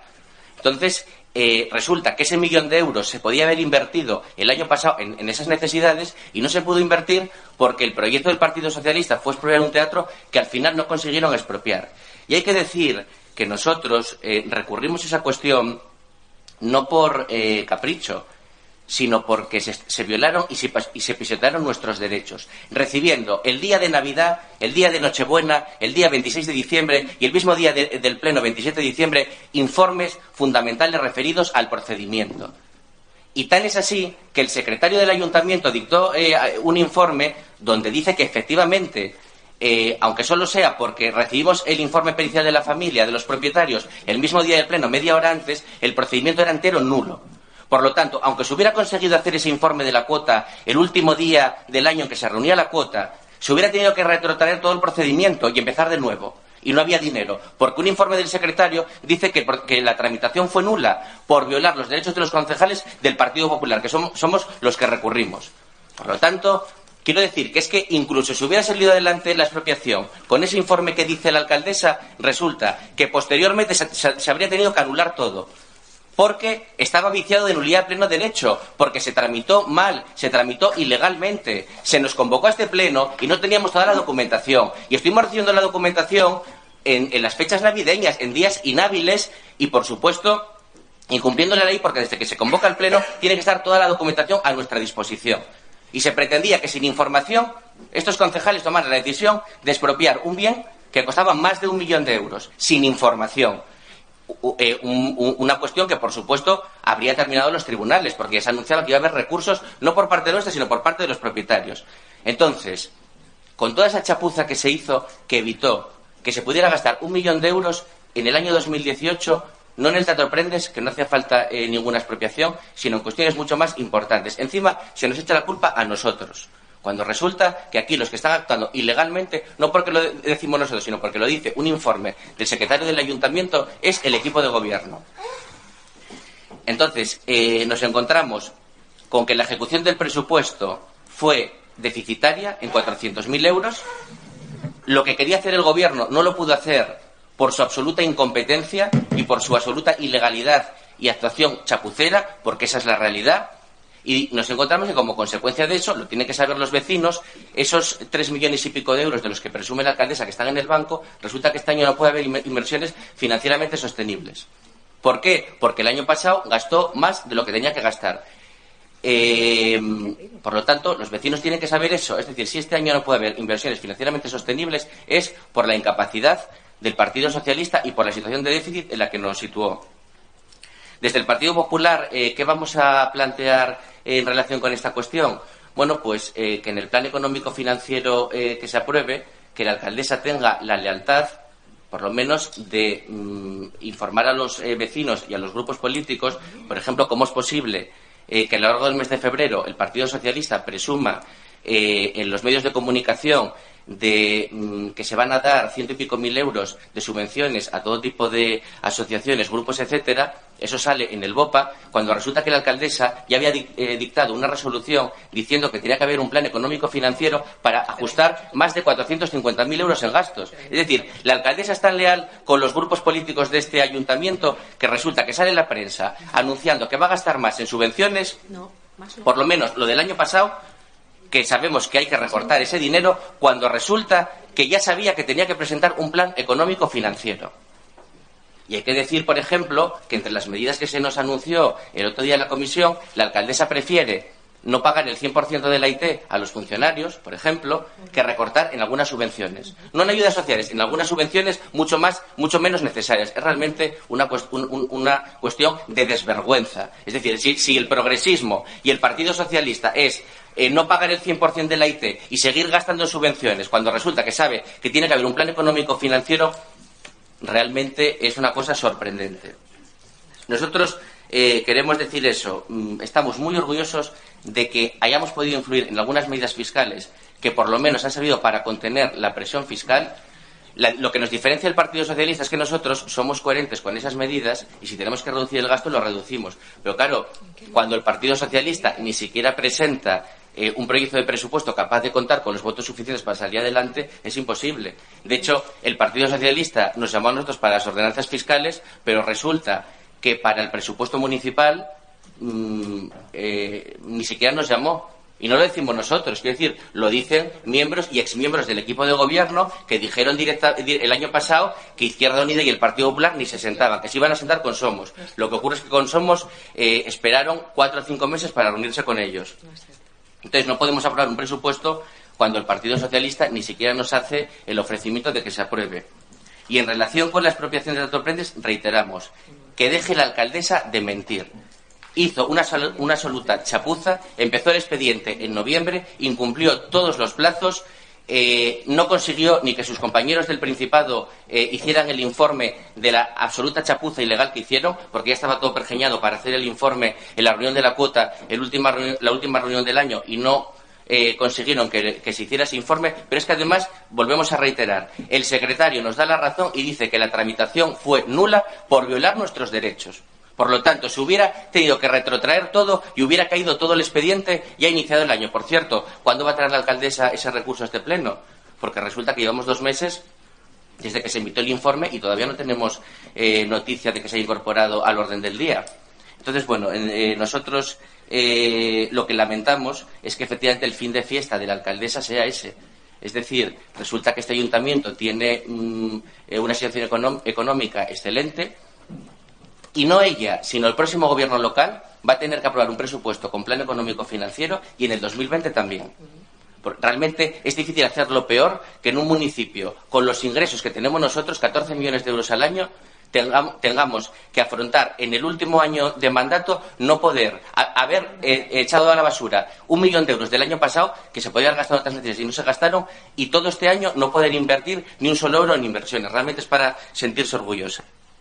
Muy bien. Paula. Bueno, eh, bien. Eh, voy a seguir explicando un poco porque sí es cierto que antes pues bueno hicimos una pequeña explicación de un poco de los datos económicos eh, es un asunto que como dije antes realmente es una dación de, cuentas y por tanto pues bueno se dio cuenta tanto en la comisión como ahora aquí de los diferentes informes de la intervención y realmente es los que había que dar. Eh, aún así, este gobierno, pues bueno, sí que va a, explicar y después de escuchar a los diferentes portavoces, pues los diferentes motivos y la situación en la que, en la que ahora está eh, el ayuntamiento y el presupuesto. Eh, es cierto que la previsión de gastos eh, de este ayuntamiento tuvo que acomodarse a las cifras que se manejaban en el presupuesto del 2017 al estar este prorrogado. El presupuesto se encuentra prorrogado por no existir eh, acuerdo político. queda muy bien en los plenos que los grupos de la oposición, pues bueno, entiendan que llegamos a esta situación o que esta liquidación es negativa en ese dinero por culpa del presupuesto prorrogado. Efectivamente, ese es uno de los motivos. No se llegó a un acuerdo político y es uno de los motivos, pero no es el único y, no es el, clave, aunque se quiera hacer eh, el motivo clave de, de esta liquidación. Eh, eh, bueno, luego contesta lo que dijeron mejor, que si no luego me lío. Entonces, presupuesto 2000 gastos, acomodarse al 2017. Eh, por un lado, al estar este prorrogado, por no existir ese acuerdo político, como dije. Eh, por otro lado, fruto del compromiso que este Gobierno eh, ha querido llevar durante toda la legislatura, y así lo ha llevado, de no incrementar la presión fiscal a las familias y a las pymes. Ese es otro de los motivos. Eh, lógicamente, es un tema político. Nosotros hemos decidido que durante esta legislatura pues, no íbamos a subir esos impuestos y que íbamos a no incrementar esa presión fiscal a las familias y a las pymes. Es por ese motivo que los ingresos municipales eh, pues se redujeron hasta alcanzar los 526.970 euros de un año para otro. Asumimos políticamente, lógicamente, ese riesgo porque así lo hemos querido eh, hacer. Eh, se congelaron los impuestos, se congelaron los precios públicos y las tasas municipales, como bien dicho antes, antes en estos cuatro años. En el caso de los impuestos, eh, es la, plusvalía donde más bajada hubo en la recaudación al acordar este ayuntamiento, eh, a instancias de una moción del PP y en virtud de una sentencia, no liquidar algunas de ellas. Por lo tanto, pues es una cosa que lógicamente el equipo de gobierno y el, y el ayuntamiento, pues fue una decisión de pleno y hay que también, pues, o sea, atajarla así. Quiero decirte, se recaudó menos por un motivo que políticamente decidimos que no había que cobrar ciertas plusvalías. Por otro lado, eh, tenemos todos los gastos que se incrementaron. El aumento de 137.000 euros eh, por el aumento de los precios de los proveedores que prestan los servicios a este ayuntamiento. El precio, pues bueno, de esos servicios que se prestan ha ido aumentando de un año para otro, ha aumentado esos 137.000 euros y también hay que asumirlo, asumirlo. Y por otro lado, hubo un gran incremento en el capítulo 1. En este caso, de 653.716 euros, que han sido los costes de personal. Esto se eh, responde al cumplimiento de los compromisos adquiridos con el personal municipal y hemos dado respuestas a todas aquellas mejoras que ellos Dentro de estos 600.000 euros también están, eh, lógicamente, los pagos a la seguridad social. Pues este ha sido un capítulo que también ha incrementado ese gasto, que nosotros políticamente, pues para dar respuesta a esas demandas, hemos eh, decidido y que además, bueno, las modificaciones que se han hecho para incrementar ese capítulo 1 también han venido a pleno y han sido eh, votadas por el resto de fuerzas políticas. Y ese es otro de, las subidas. Eh, también se ha detectado que otro de los motivos, pues bueno, de este desajuste se encuentra, por supuesto, en el capítulo 4. El Ayuntamiento de Carreño invierte eh, un millón y medio de euros al año en las aportaciones que hace a sus patronatos y a, las eh, a la mancomunidad y a las diferentes subvenciones que se mantienen, donde están las ayudas al empleo, las deportivas, las culturales y demás eh, pues se destina, como, como hemos dicho, eso, más de un millón de euros y que, claro, si lo comparamos pues, con otros ayuntamientos eh, del tamaño de Carreño, pues infinitamente son menores. Pero, lógicamente, también es una apuesta política eh, por mantener esas subvenciones y esas aportaciones a los patronatos. Eh, ante toda esta situación eh, que nos encontramos, efectivamente, hay eh, unos ingresos que han bajado considerablemente y unos gastos, pues, que se han visto igualados al, presupuesto que estaba prorrogado y que en otros casos, pues, han aumentado. Han aumentado, pues, bueno, porque, como he dicho antes, pues, una parte tenemos la parte de personal y de atender esas demandas, la parte, pues, de que los servicios públicos que prestan los proveedores han aumentado y así con diferentes cosas. ¿Qué hace el Gobierno ante esta situación? Eh, pues trabajar con la intervención municipal en la relación de ese plan económico eh, financiero a dos años para hacer frente pues, a la inestabilidad presupuestaria. Eh, como he dicho antes, derivada de la merma de los ingresos municipales, al tener menos recaudación por la vía impositiva y tener más gasto corriente.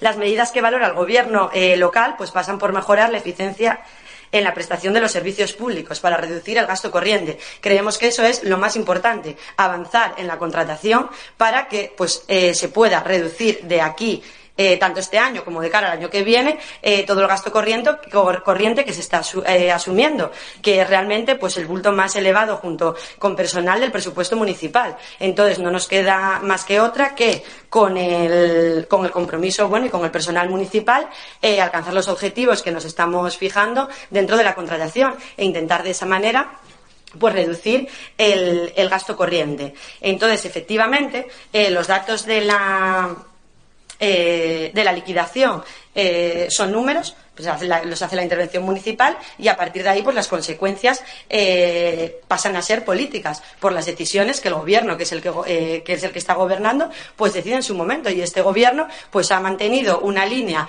eh, como he dicho antes de bajar y mantener los impuestos a los vecinos y a las pymes que se ha decidido y lógicamente seguir prestando todos los servicios que venimos prestando. Que eso tiene una consecuencia eh, que ahora tenemos que ir a un plan económico financiero pues entonces seguiremos trabajando en mantener los servicios e intentar hacer un ahorro eh, en el gasto corriente del ayuntamiento. Eh, el portavoz de Izquierda Unida, por ejemplo, decía que hubo pactos con el PP para el tema de los impuestos y demás. No hubo ningún pacto de legislatura, sino acuerdos puntuales eh, en algún momento dado y nada más. Las inversiones del 2017 que se ejecutaron en el 2018, que también pueden generar eh, problemas en la hora del presupuesto, que decía el portavoz de Somos, eh, efectivamente hay algunas obras que, se- que eran para el año 2017 que se ejecutan en el 18, pero eso se corresponde a que muchas de las obras, pues como explicamos mil veces en y en plenos, dependen de unos permisos que ahí, lógicamente, el gobierno no tiene eh, eh, nada que hacer y tiene que esperar por ellos y a veces eso pues retrasa el tener que contratar las obras y también pues el tema de la contratación. Como ya se explicó por activa y por pasiva, tanto en plenos como en comisiones, desde la nueva ley que entró en vigor, pues bueno, está eh, costando un poco adaptarse y entonces lo que eh, antes hacía de una manera a la hora de contratar una obra una actividad, ahora se hace de otra y eso pues lleva unos plazos que a veces pues no controlas y lo que, cons- y lo que a veces parece que se puede hacer en dos meses eh, supone ocho y ante eso eh, el gobierno tampoco puede hacer nada porque de momento pues no, no somos eh, funcionarios de contratación y, no realizamos esas, esas cosas. Entonces todo eso en la mayoría de las ocasiones pues va generando que los procesos de contratación se vayan alargando en el tiempo. O sea, no es que el gobierno local diga, ah, pues no, no, lo voy a dejar para el año que viene, ¿no? O sea, hay unos procesos y nos guste o no, pues a veces van más lento y otras pues menos lento. Eh, luego, en el tema de las subvenciones, que dice el portavoz del Partido Popular, que sabiendo el tema de la liquidación, tal, eso tampoco es cierto, porque eh, todas las eh, convocatorias de subvenciones fueron llevadas a las comisiones de enero, informativas, y se aprobaron en las comisiones de enero y en la Junta eh, de Gobierno de enero. Lo que pasa que lleva un proceso publicarlas en el BOPA y se, y se publicaron recientemente, pero esas subvenciones con las aportaciones que se daba a cada convocatoria cultural, deportiva y de festejo se aprobó en enero y la liquidación fue el 28 de febrero. Por lo tanto, este gobierno tampoco podía saber cómo la liquidación iba a salir. No obstante, no es eh, un tema, el tema de las subvenciones, que el equipo de gobierno eh, eh, tenga hincapié en ellas, en hacerlas, en hacer esa reducción. Sí que el Partido Popular, en la anterior comisión, sí que dijo que él, su apuesta para ese plan económico financiero era, por ejemplo, tocar el capítulo de las subvenciones y rebajarlas todas un 10%. Bueno, esa es la propuesta del Partido Popular. El Partido Socialista, dentro de este plan, pues intentará llevar a cabo otras medidas y siempre, sobre todo, llevadas en mantener los servicios eh, públicos y las subvenciones e intentar pues hacer eh, bajar ese gasto eh, corriente.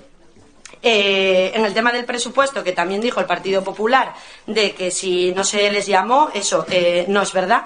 Claro, lo que no es verdad hay que decirlo, porque al Partido Popular sí que se le llamó y su respuesta fue que sí, sí, que muy bien, que lo lleváramos a la Comisión de Acción y que ya se trataría allí. Y allí se llevó. Pues ya está, pero se llevó. Pero entonces si se, si se te llamó y tú dijiste que a la Comisión, pues a la Comisión. Entonces, bueno, yo creo que más o menos es eso. Yo creo que, que el debate, bueno, claro, es una dación de cuentas y entiendo que estamos a, a poco más de un mes de las elecciones, pues da mucho juego y es todo entendible. El gobierno asume que políticamente tomó unas decisiones y, y seguimos en ellas y seguimos trabajando para que efectivamente ese gasto corriente, pues que se descompensa eh, de un año a otro y esa bajada de impuestos, pues intentaremos eh, reconducirla y, y que el año que viene, pues que la liquidación vuelva a ser eh, positiva. Y, ah, bueno, y luego José Ramón sí se puso a hablar del Teatro Prendes, que tampoco creo que tenga nada que ver con la liquidación, bajo mi punto de vista. No, no, claro, pero bueno, ya como lo metemos en todos los. En el punto de la liquidación, el Teatro Prendes. Pues mira, el Teatro Prendes, el Teatro, el, el teatro Prendes. Eh, por ejemplo, si no se hubiera impedido eh, haber materializado esa expropiación del Teatro Prendes, pues el ayuntamiento hubiera ya recortado en gasto corriente 60.000 euros. Claro, hay que recortar en gasto corriente, claro, sí, sí, 60.000 euros que hubiera el ayuntamiento ahorrado en, en este ejercicio y en el siguiente de gasto corriente. Bueno, yo creo que Los, ¿Queréis un segundo turno por alusiones? Izquierda Unida. No, pero si hablas tú, me imagino que a lo mejor, bueno, abrimos un turno. Venga. Bueno, pues na- nada, simplemente por, por, por puntualizar a la portavoz socialista, que insisto, ya te lo dije hace meses, que lo haces bien, de- que, que defender lo indefendible lo haces bien. Es decir, es decir, mm, aquí hay una cosa que estáis diciendo y lo estás diciendo tú, el gobierno toma unas decisiones y se hace responsable de ellas. Y lo estás diciendo como que no pasa nada. Pero resulta que es que este ayuntamiento no tiene presupuesto en el 2018, no tiene presupuesto en el 2019, tiene remanente, tiene ahorro y no lo puede usar. Y no solo eso, el 2019 está condenado y el 2020 también. Fíjate las decisiones políticas del Partido Socialista que tan alegremente estáis diciendo que asumís, cómo condenan y dónde meten al ayuntamiento de Carreño. Un ayuntamiento estable financieramente y un ayuntamiento que tiene posibilidades de inversión. Fíjate tú hasta qué punto. Y en teoría tiene hasta estabilidad política. En teoría digo, porque aquí estamos, eh, si no me equivoco, 13 concejales de 17 que somos de izquierdas. Fíjate si había margen, más que de sobra, para buscar una estabilidad, ya no digo de un año, de los cuatro incluso, dos con uno y dos con otro. Y vosotros sacar partido de ello y el ayuntamiento beneficiarse de estabilidad económica y no tener un dinero parado en el banco, no tener un dinero remanente que no se puede usar y no condenar el 19 y el 20 como estáis haciendo condenarlo para que no se pueda actuar en, esa, en, esa, eh, en esos ejercicios. Y lo estás diciendo así como que nos hacemos responsables. Coño, como para no hacerlo responsable. Si es que tiene que ir más allá. Si es que tenía que daros vergüenza, coño. Bueno, es una puntualización. Yo ya había dicho en un principio que es un punto de acción de cuentas y que no, que bueno, que no hay debate, pero sí es cierto que mm, bueno, es de agradecer en primer lugar que en un punto de acción de cuentas podamos tener un debate, eso es lo primero, pero bueno, yo creo que la tónica general en esta legislatura ha sido esa, no eludir el debate, lo cual está bien. Eh, en segundo lugar, ni elecciones ni no elecciones. Volvemos otra vez con el rollo de las elecciones. No todos los días y ni todos los años tenemos un plan económico financiero en ciernes. O sea que como para no estar aquí diciendo lo que estamos diciendo.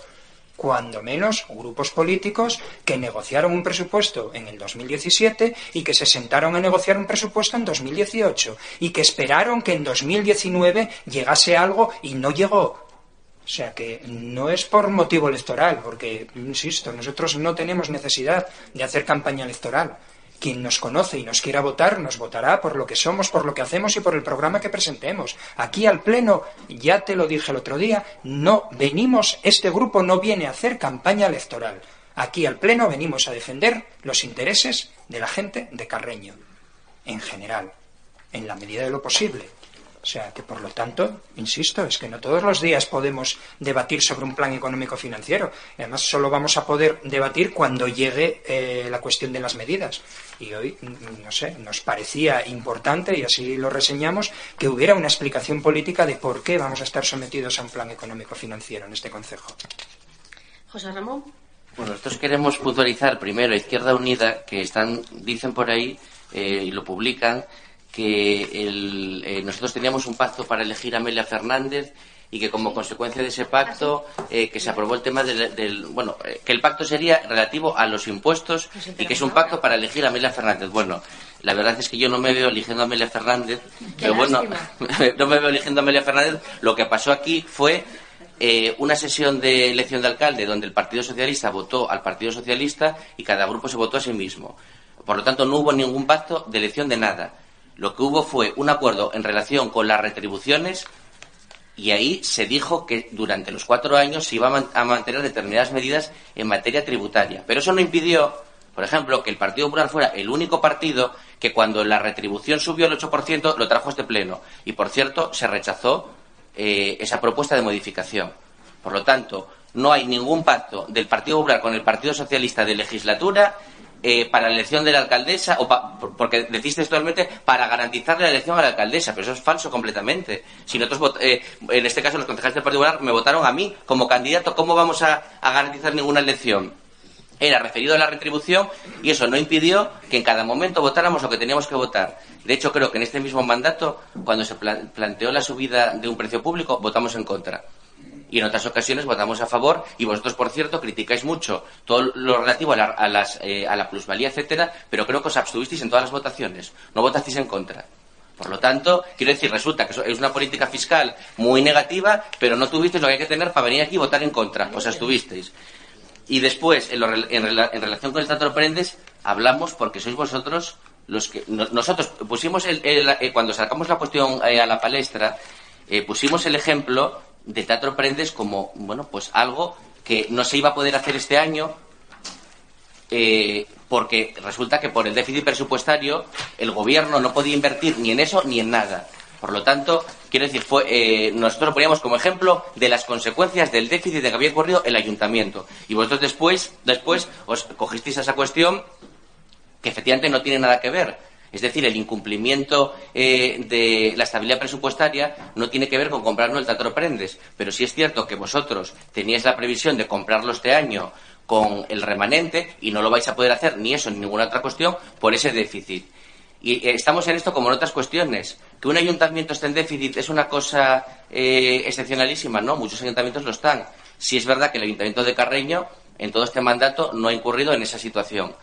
¿Qué ocurre? Que vosotros, cuando hay un problema, en vez de reconocer que quizás pudo haber un error, no mala intención, lo que hacéis es salir atacando a todo el mundo como si la culpa fuera del resto bueno, es vuestra manera de afrontar eh, los problemas y la situación de conflicto, siempre apostar más alto y, claro, lógicamente, pues el resto de grupos eh, os tienen que contestar. Paula, ¿quieres añadir algo? No, no. Bueno, pues nada, yo solamente hacer unos matices para concluir. En relación al tema del teatro, José Ramón, tienes que recordar que el uso de los remanentes que reguló el gobierno del PP desde la Nación al principio era más restrictivo y en marzo del año pasado es cuando se libera por primera vez las posibilidades de que se puedan hacer inversiones culturales. Y es en ese momento cuando el gobierno de España permite que el remanente se destine a usos, eh, entre otras cosas, de instalaciones deportivas y culturales, cuando se puede empezar a manejar el tema de la gestión del teatro Prendes. Y la entendimos en aquel momento como una oportunidad. Pero como ya se vio, y no voy a insistir en ello, no lo visteis como una oportunidad para Carreño y le disteis la espalda. El tiempo dará la razón a quien tenga que darla. Solamente cuando lo planteamos visteis un trapo rojo y pensasteis esto puede ser un rendimiento para el gobierno y fuisteis a saco con ello. No escuchasteis y estuvisteis torpedeándolo por tierra, mar y aire. Era una oportunidad porque teníamos un dinero disponible, un millón, que un millón para gestionarlo en obras no sería materialmente posible hacerlo en ese tiempo. ¿Por qué? Porque no solamente habría que hacer el proyecto técnico y ponernos de acuerdo todos los grupos políticos en qué queríamos hacer, sino que tendríamos que tener los permisos necesarios para poder hacer esas obras. La factoría musical de Carrillo, por ejemplo, que es una de las cosas a las que aludía el portavoz de Somos cuando decía que obras del 17 se dejaban porque éramos incompetentes para el 18, hay que decirle que de incompetentes nada, diligentes, pero dependíamos por dónde estaba ubicado el sitio de pedir permisos a la empresa y de pedir permisos a DIF y a las diferentes consejerías. Y el permiso de ADIF se retrasó en el tiempo, dependíamos de terceros. Y cuando los terceros pues no nos dieron la autorización, no pudimos adjudicarlo. Y como había compromiso, se trasladó al año siguiente. Entonces, los retrasos en las obras no siempre, aunque la oposición los coloque, son responsabilidad del gobierno, sino que también en la gestión, si nos acompañaseis más en el día a día de esa gestión, os daríais cuenta de las dificultades de tramitación que tiene. Entonces, es en ese momento. Y en ese momento, pues era una oportunidad de que a día de hoy no tendríamos que pagar 65.000 euros de alquiler, no tendríamos que pagar la contribución, no tendríamos que pagar el seguro multirriesgo y no tendríamos que hacer otra serie de cosas. Lo tendríamos para destinar a otras cosas. También es una cuestión que quiero aclarar. Cuando hablaste de las medidas que puso el Gobierno, el Gobierno quedó en que eh, iba a llevar eh, a, las a la próxima comisión una propuesta de medidas para el plan económico financiero. Y también lo planteamos trasladar eh, a la mesa sindical cuáles iban a ser nuestras propuestas. Y el portavoz del PP en aquella comisión, yo creo que coincidió conmigo, aunque hoy en público no lo quiera decir, y voy a decir en qué. Puse sobre la mesa que desde que las bajas, la IT, del personal municipal se cubre al 100%, las bajas habían aumentado mucho en esta casa. No, lo dije yo. Lo dije yo, lo ratificaste y añadiste que eso mismo había ocurrido en el Principado. Y entonces fue cuando dije que entre las medidas que estábamos valorando cabía la opción de eh, hacer una cubrición gradual de las bajas. Y expliqué un ejemplo, que cuando una persona se queda por enfermedad común de baja la primera vez, le cubriésemos el 100%. Y a la segunda, pues a lo mejor que fuese el 90%. Y a la tercera que fuese el 80%. Y expliqué también, pues que si estaba hospitalizado, que ese 100% de la primera vez contase desde el alta. Eso era lo que me estaba refiriendo. Y yo creo que también es eh, lógico, desde una política de izquierdas y progresista, exigir eficiencia. Y la eficiencia y el compromiso del personal de esta casa. Entonces, si las bajas son necesarias, cójanse. Pero si las bajas suben de una manera que parece mm, preocupante, los datos están ahí. No se los inventa la alcaldesa y los va a trasladar a la mesa y se tomarán las decisiones que sea. Pero me refería a eso. Y también hablamos de que aquí, cuando alguien queda de baja, se cubre. Y la intervención municipal nos decía pues que a lo mejor teníamos que valorar que determinados puestos, aquellos que no sean esenciales para el funcionamiento de los servicios públicos, pues en un momento dado, cuando la persona quede de baja un día, pues no se cubra, sino que a lo mejor se esté planteando cubrirla si la baja supera un mes o si se resiente la calidad del servicio. Esas fueron cosas que hablamos, pero que no concretamos. Y lo quería aclarar porque tal parecía como que em, con las ITs queríamos hacer algo raro. Y yo creo que, bueno, pues lo que se vio aquí no fue una fiesta José Ramón, ni hay fiesta de legislatura, porque aunque a la oposición le gusta mucho decir que voy de fiesta, eh, yo voy a decir una cosa, y ya lo dije alguna vez, yo siempre me gustó la fiesta, la fiesta sana. De hecho, bailé en un grupo que se llamaba La Folicia, con lo cual que la Folicia me gusta no es extraño. Pero también respeto mucho lo que tiene que ver con la parte de representación institucional. Y cuando los vecinos o las entidades organizan actividades y nos invitan, a lo mejor yo también deseaba estar ese tiempo con la familia, pero entiendo que debo una representación institucional. Y como la debo, pues cuando nos invitan tenemos la costumbre de asistir. Y yo no fui a ninguna fiesta ni a ningún acto que no se nos hubiera invitado. Entonces, en esa representación institucional que me toca, lo hago.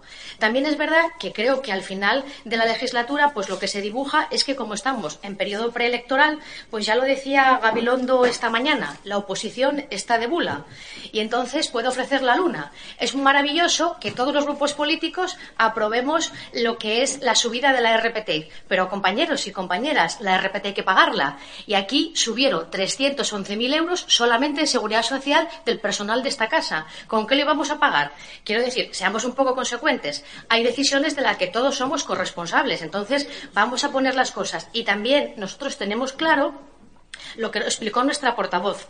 Teníamos asegurado que determinada eh, cuestión eh, no se iba a poder utilizar dentro de los remanentes por eh, los parámetros económicos que rigen la ley estatal, porque el problema está en que hay determinadas cuestiones que están computando pues para el techo de gasto y para la inversión sostenible y eso pues perjudica a los ayuntamientos que tienen un gasto que ejecutan bien el gasto. Si el ayuntamiento de Carreño no hubiera ejecutado obras y hubiera dejado de gastar en el pasado, en este no estaríamos así, pero como ejecutamos gasto, ahora estamos así, porque se nos penaliza con no poder utilizar el remanente. El remanente está ahí y lo van a poder utilizar corporaciones futuras. La cuestión es que la ley está como está y yo creo que todos los ayuntamientos y de todos los colores lo vienen. No, la magia es la que pretenden hacer ustedes. Ustedes lo que plantean es hacer magia. Quieren aprobar la RPT con mejoras en las retribuciones y hacen magia. No subimos los ingresos, porque tampoco trajo una propuesta para subirlos. Con lo cual, si no la trajo, la magia. No, los presupuestos no van los ingresos. Los ingresos por los tributos. No, no. No. Ángel, yo fui respetuoso cuando tú estabas interviniendo. Yo en mi turno quiero terminar. Sí, sí, bueno, te quiero decir porque es tan sencillo como que aquí cada uno mete y cuando le apetece. Que aquí cada uno, cuando le apetece, pues nos mete en las diferentes conversaciones y está bien, porque eso es salud democrática, no pasa nada.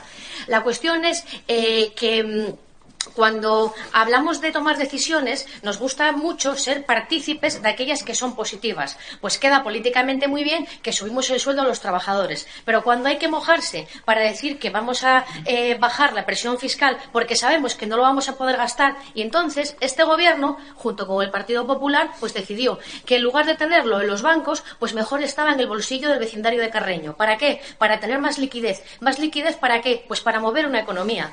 Y ese fue el único pacto. Y evidentemente José Ramón manifiesta la eh, tirria que tiene y que nunca elegiría a Amelia Fernández. Pero Amelia Fernández no tiene ningún inconveniente, ningún inconveniente en reconocerle al portavoz del PP, como ya lo hice en muchas ocasiones, su capacidad de trabajo. Porque es verdad que tiene mucha capacidad de trabajo, pero le falta cintura, pues a veces para entender algunos temas a la hora de negociar cosas. Y insisto que es una lástima que no hayan visto la oportunidad del Teatro Prendes, no fuimos capaces de hacérselo ver, pues ¿qué vamos a hacer? El municipio sigue sin tener un teatro público, lo tenemos alquilado y veremos en el 20 cómo resolvemos esa cuestión quien esté aquí eh, gobernando. Y yo creo que nada más que añadir en relación a la liquidación. Nunca hemos evitado el debate. A cualquier vecino o vecina de Carreño estamos en disposición de explicarle lo que hemos hecho con aciertos, con errores y, desde luego, siempre pensando en el interés general. Y, lógicamente, pues en algunas cosas habremos acertado y en otras, pues quizás no hemos acertado. Pero yo creo que la política también se hace desde la responsabilidad de buscar lo mejor para el municipio que nos eligió. Y en ese debate, pues nos encontraréis en el de trabajar por el municipio todo el día y además eh, bastantes horas, no solamente cuando se va de fiesta a una representación. Eh, bueno, eh, sin más, vamos a pasar al siguiente punto del orden del día, que es un expediente de modificación de crédito que es sobre el patronato del Centro de Escultura Antón y a la hora de debatir la urgencia el punto es debido a que em, viene fuera del orden del día, como ya expliqué, porque la Comisión de Hacienda se celebró el día antes y entonces no se pudo incorporar dentro de lo que es el orden del día del Pleno. Es un tema que se debatió en el organismo autónomo del Museo Antón y que allí se aprobó por unanimidad. Y es una cuestión de movimiento de partidas, de ajustes que se hacen, bueno, pues algo lógico en un presupuesto de un órgano autónomo. Eh, no sé si sobre él mm, queréis luego hacer un turno de intervenciones. De mano, lo que voy a plantear es primero votar la urgencia y luego abrimos el turno de intervenciones. Sobre la urgencia, votos en contra, abstenciones, a favor, existe unanimidad. ¿Queréis un turno, Carolo? Bueno, pues entonces lo pasamos a votar. ¿Votos en contra? Eh, ¿Abstenciones? ¿Votos a favor? Existe también unanimidad. El siguiente punto es una ordenanza fiscal reguladora de la tasa de aprovechamiento del espacio de manial público de los huertos sostenibles del Ayuntamiento de Carreño. Viene fuera del orden del día por las razones que acabo de explicar, que es que la Comisión de Hacienda se celebró el día ayer, entonces los dictámenes se incorporan fuera del orden del día porque no estaban para cuando se convocó el Pleno. Votamos la urgencia y luego hago una pincelada para explicar qué es el punto que traemos y si queréis abrimos un turno de intervenciones. La urgencia, vamos a votarla. ¿Votos en contra de la urgencia? ¿Abstenciones? ¿A favor? Existe unanimidad. El tema de la ordenanza fiscal, bueno, la regulación de los huertos, cuyo proceso de solicitud está ahora mismo abierto, tiene, digamos, que tres patas. Por un lado, el reglamento de funcionamiento, que ya se debatió en las comisiones correspondientes, se trajo a pleno, estuvo a exposición pública y ya se elevó a aprobación definitiva. Y por otro lado, lo que tiene que ver con la tarifa de agua de los huertos, que esa tarifa se reguló en las ordenanzas fiscales dentro de la tarifa de agua, poniendo a las personas que vayan a utilizar esos huertos la misma tarifa que tienen las personas que están en el resto del concejo, que son agricultores o, o ganaderos, pues que tienen fincas en la zona rural, para no hacer una distinción entre el vecindario del municipio. Y luego quedaría por regular lo que sería la parte fiscal de aprovechamiento especial de ese dominio público, que son los huertos, ya que la parcela es municipal. Ahí habíamos fijado, pues, como una cantidad de fianza, pues si se producían daños, por si había algún tipo de irregularidad, y un eh, precio, yo creo que era por, huerto. Eso está en, el reglamento y en las bases que en su día debatimos, y ahora lo que procede es aprobar esa ordenanza para darle trámite y, pues, elevarla al boletín con la correspondiente tramitación de ordenanza fiscal. ¿Queréis hacer un turno de intervenciones? José Ramón, ¿no? Entonces lo sometemos a votación. ¿Abstenciones? Tres. El Partido Popular. ¿En contra? ¿A favor? El resto. Bueno. Eh, después me quedan otros dos eh, puntos. La moción que planteaba el Grupo Municipal somos sobre los carreñenses deportados a los campos de concentración. También es una moción que se debatió en la Comisión de Hacienda y como se celebró el miércoles, pues viene fuera del orden del día. Eh, no sé si quiere el portavoz, para defender la urgencia, añadir algo más a este tema. No, nada más. Yo creo que la urgencia está clara. Era ante la proximidad, o sea, la única comisión que nos quedaba antes del Pleno, cuando la registramos, era la de Hacienda. La trajimos el otro día. También se votó la urgencia, se votó a favor. Y bueno, por eso viene a Pleno. Bien, pues entonces mm, la urgencia está defendida. Vamos a votarla. Votos en contra de la urgencia. Abstenciones. A favor. Existe unanimidad. En la defensa de la moción tiene la palabra el portavoz de Somos.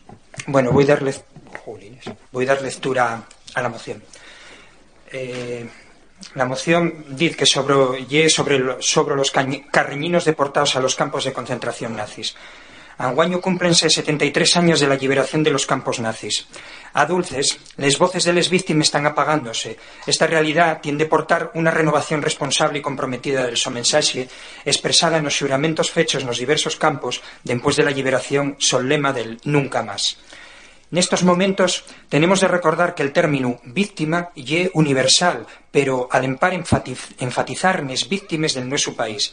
10.000 10.000 deportados aproximado a más de los que participaron en la resistencia francesa, muchos de los cuales fueron encarcelados y asesinados, pero también es indispensable recordar que más allá de las víctimas directas, les sos familias y la so redolada también sufrieron las consecuencias y que todas ellas fueron personas vencelladas a la, a la historia del país, con trayectorias personales, políticas y sindicales diversas. Les remortines del exilio, la persecución y la deportación non ya afectaron a toda unha xeneración pol vacío cultu- cultural, político e sindical que deixou, sino que significaron unha perda irremediable para as xeña- xeneraciones posteriores. Les víctimas de los campos nazis non lo fueron por azar, sino como resultado de la oposición en defensa de la República, ganada por las armas fascistas y que los llevó al exilio. Fueron enemigos de Franco y enemigos de Hitler y por esta condición acabaron siendo deportados a los campos del rey. La so deportación non fuera posible en sin l'abandono del cola- colaboracionista de Vichy y en sin la quiescencia per parte de la dictadura franquista porque estos prisioneros de guerra fueron puestos en manos de la Gestapo y calificados como apátrides. A más, la culpabilidad de la dictadura franquista extendióse a lo largo de 40 años al caltener la estigmatización de los vencidos en la guerra y de sus familias, al negar los derechos morales y materiales a los antiguos deportados y a sus familias y al otorgar constituir una asociación para su amparo, en contraste con lo que, con lo que sucedía en la mayoría de los países de Europa. Anguaño, queden pindios deberes con la historia y la memoria. Cuidado que existe ainda un desconocimiento del algame de la deportación republicana, inclusive ignorada por los mismos familiares, y una falta de integración de la so trayectoria con la historia de España y Europa como resistentes a la ocupación nazi en Francia y también como luchadores antifranquistas. De la misma manera que fixeron los deportados y deportaes supervivientes a muchos campos col xuramento del nunca más que incorporaba el pullimiento de libertad, igualdad y justicia social, corresponde, güey, honralos y recordalos con la renovación del so compromiso. Por eso, el Concello de Carreño, la so alcaldesa y les sos concellalas y concellales queremos recoller el so compromiso y expresar en nuestro sofito al sol legado de fascismo nunca más.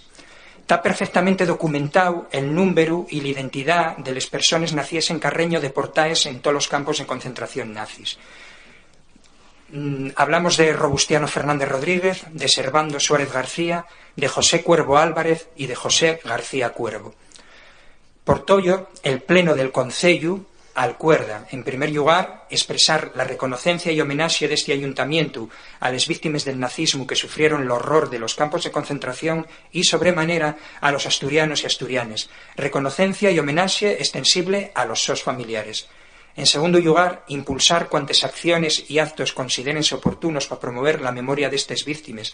En concreto, plantéense les siguientes l'ayugamiento dun monolito ou escultura en memoria e reconocencia a los homes e mulleres del Concello de Carreño deportados a los campos de concentración nazis entre 1940 y el 1945 y la presencia institucional de este Concello nos actos internacionales de conmemoración que se celebren periódicamente en el campo de Mauthausen con, ocasión del aniversario de la so asitiando una placa que dexe constancia de la reconocencia del Concello de Carreño.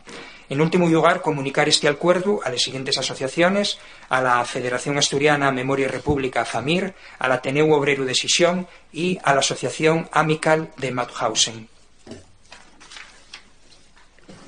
Abrimos un turno de intervenciones, Izquierda Unida. No, simplemente, como no puede ser de otra forma, vamos a votar a favor. Partido Popular no quiere hacer uso de la palabra. Paula. Bien, cuatro carreñenses entre los miles de españoles asesinados en los campos de exterminio eh, nazis. Eh, varios carreñenses formaron parte de este contingente de 7.000 españoles aniquilados en Mauthausen y campos anexos.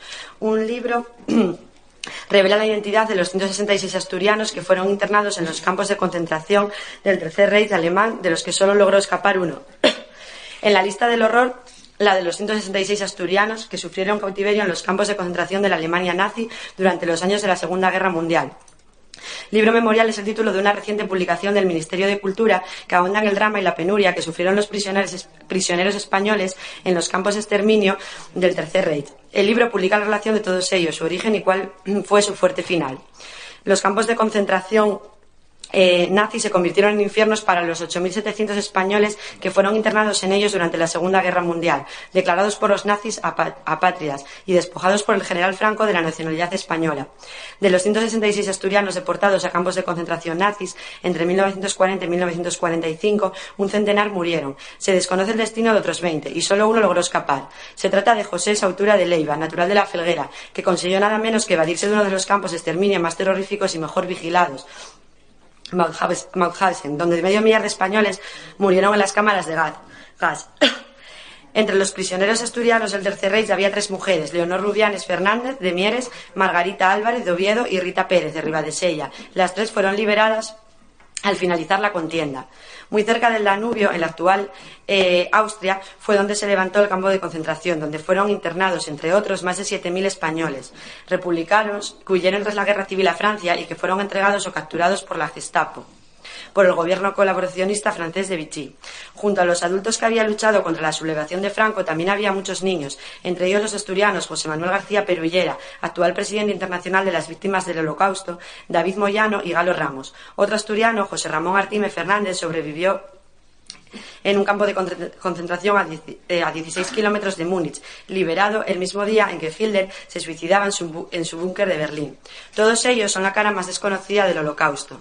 Algunos han estado desaparecidos para sus familiares durante más de 60 años, como Robustiano Fernández Rodríguez, cuyo final se logra saber por un superviviente. Galo Ramos, avilesino de origen candasín, que afirmaba que algún familiar suyo lo había visto allí. La viuda e hijos de Tano solo pudieron suponer que había muerto como tantos otros en una cámara de gas o en un crematorio vivo muerto porque igual les daba.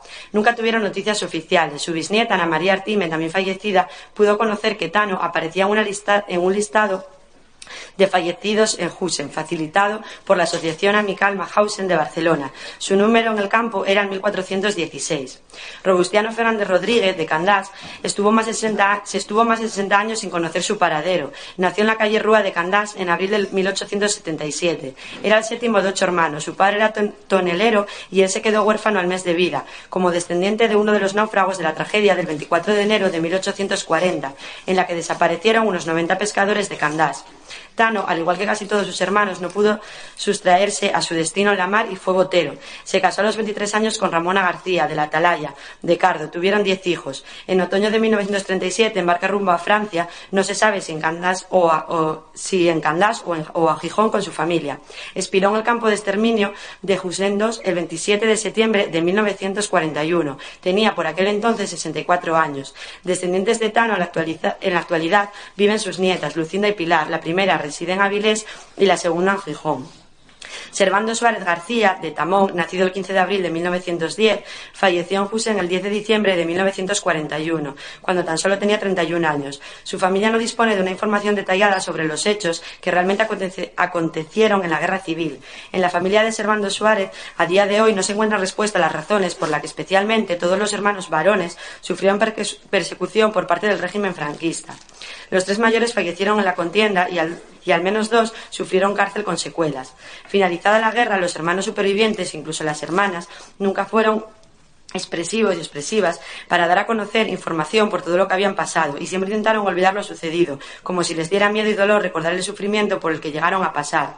Su padre murió joven, en el año 1942-43 y su madre en 1960, muy afectada por su desaparición y muerte, por la desaparición y muerte de sus hijos. Sirva resaltar que los tres hermanos y cinco hermanas de Servando, que llegaron a edades adultas, tuvieron y tienen problemas psicológicos y mentales. No se comprende cómo una familia tan discreta que pasaba desapercibida llegó a ser una de las más represaliadas en su, entorno. Queremos pensar que una de las razones principales fue debido a que uno de los hermanos mayores, Manuel, formó parte del ejército republicano y esa circunstancia pudo repercutir en el resto de su familia. Servando era hijo de Hilario Suárez el Lechero y de Adela García, naturales de Tamón y Orgozana respectivamente, nacidos en, 1890. De familia humilde residieron en una vivienda colindante a la antigua tienda del Chamico, arrendatarios de una propiedad del tratante y carnicero Manolo Tabaza. En medio de su existencia familiar fue el trabajo de lecheros. Recogían la leche del vecindario del entorno para llevarlo en Sarrea, Gijón y Avilés, aprovechando también el terreno que tenían en casa para plantar todo tipo de hortalizas. Servando era el mayor de trece hermanos, ocho hombres y cinco mujeres. Parece ser que hubo un cuarto hermano fallecido posiblemente al nacer. En la actualidad solo vive una de sus hermanas, Luisa, que tiene 88 años y tiene sobrinos en Carreño y Yorgozana y Perlora. Un sobrino de Servando es además trabajador municipal de este ayuntamiento. Manuel, hermano de Servando, formó parte del ejército republicano y fue fusilado en el Coto en 1938. Sobre su otro hermano Emilio existen diversas versiones. Para su hermana, que aún vive, tanto Servando como Emilio un buen día se marcharon de casa y ya nunca volvieron. Sin embargo, para una de sus sobrinas mayores, Emilio estuvo en la cárcel varios años, saliendo en libertad muy enfermo para morir. Otro hermano, Marino, estuvo en la cárcel tres años con heridas de guerra. Y otro de sus hermanos, José, también participó en la guerra y vivió eh, fuertes secuelas. De los varones, solo el último de la familia, Virgilio, que nació en 1932, se libró de la contienda al ser el más pequeño, falleciendo de niño por otras causas.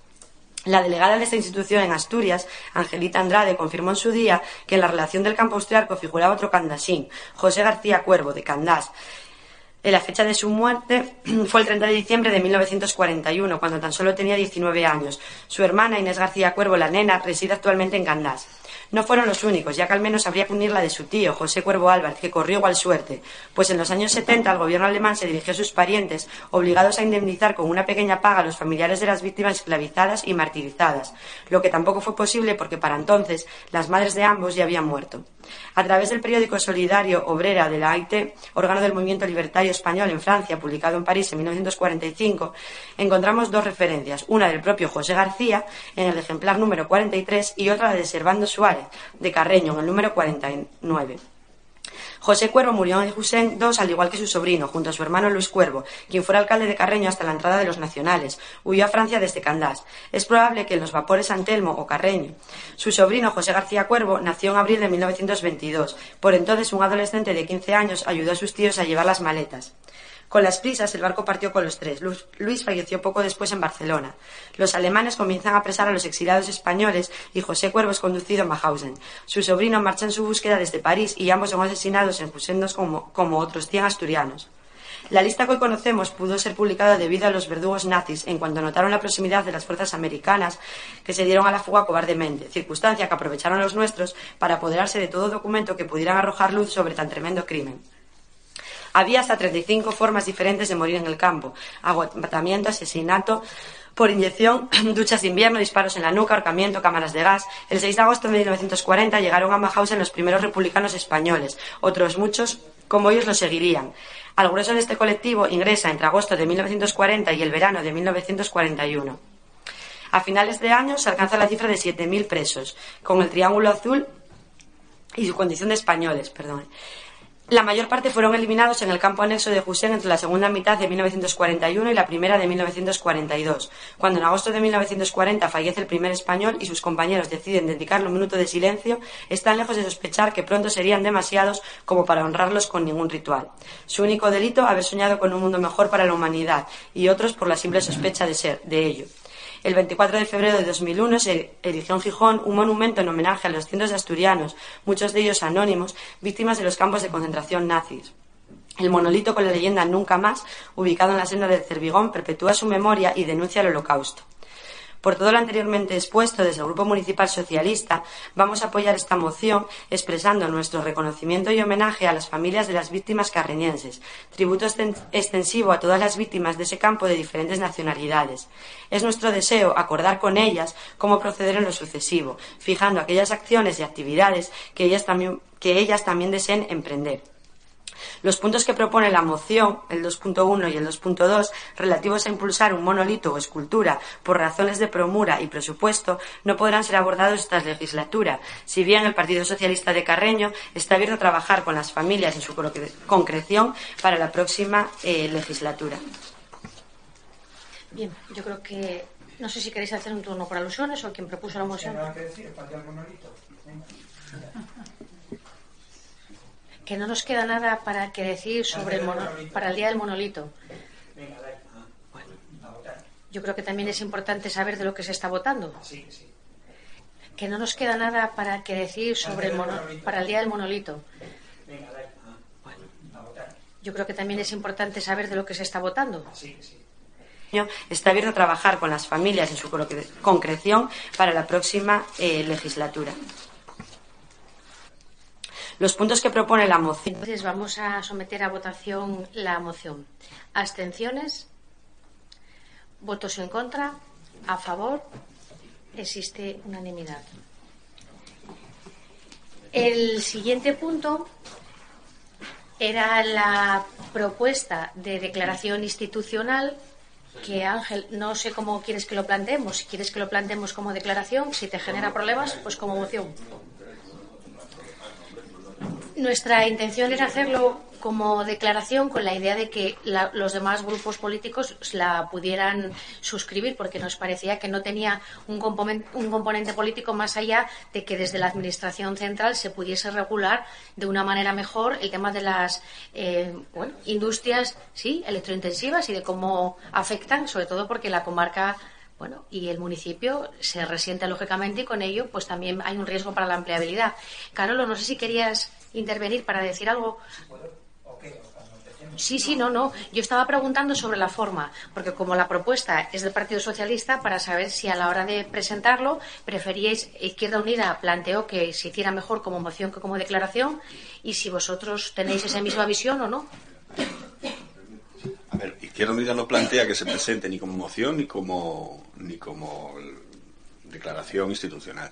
Izquierda Unida, que el PSOE la presente como quiera, y, Izquierda Unida no va a cambiar su voto. Izquierda Unida lo único que dice es que si se, la intención del Partido Socialista era preparar una declaración institucional, cosa que la vemos pues, pues, pues buena, una idea buena, una iniciativa buena, se tenía que haber presentado los grupos políticos con mucho tiempo antes o al menos con 24 o 48 horas para poder trabajar e implantar. No el mismo día del Pleno, que entonces no es una declaración institucional, es un, un texto del Partido Socialista que quiere que apoyen al resto y no es la misma intención. Nada más, simplemente. Pero eso no va a cambiar nuestro voto porque nosotros eh, no nos vamos a oponer a ello.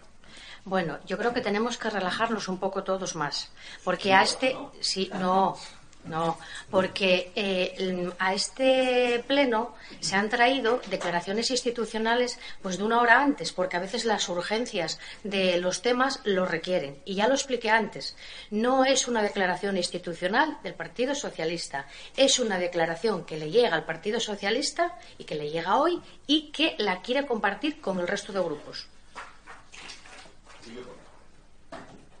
El grupo que la presenta es ese, no es otro. Si a ti te molesta tanto que lo pongan luego, tápalo, hombre, tápalo.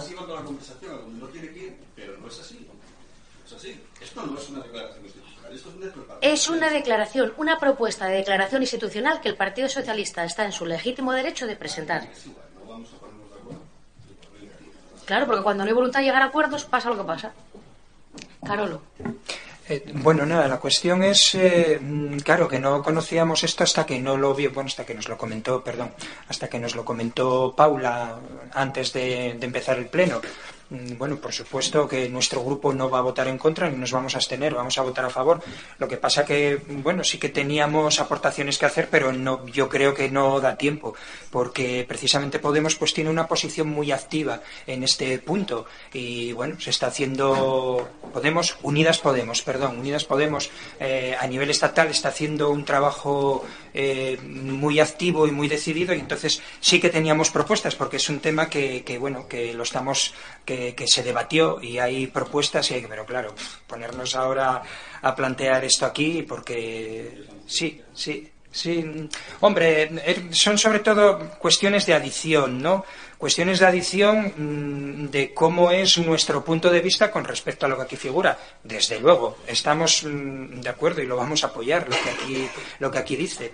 Sí que estaría guay que hubiéramos podido intentar meter alguna cosa eh, como esta, ¿no? Porque, bueno, se habla, por ejemplo, de régimen sancionador que corrija de manera proporcionada y efectiva a infracciones realizadas con el fin de disuadir el incumplimiento de las condiciones de permanencia, porque se habla de un contrato de, de trabajar por un contrato de permanencia de 10 años con aquellas empresas beneficiarias de cualquier tipo de ayudas procedentes de la Administración Pública. Claro, es que hay muchos puntos que es interesante meter y mencionar porque están en el origen del problema que tiene Alcoa ahora mismo.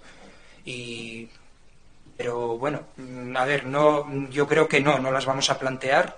Eh, pues bueno, también se hablaba de habilitar un fondo dentro de la SEPI para recuperar la participación pública en Alcoa con el objetivo de impulsar y acompañar la entrada de nuevos inversores y de realizar las inversiones oportunas para asegurar el mantenimiento de la actividad industrial competitiva en sus plantas.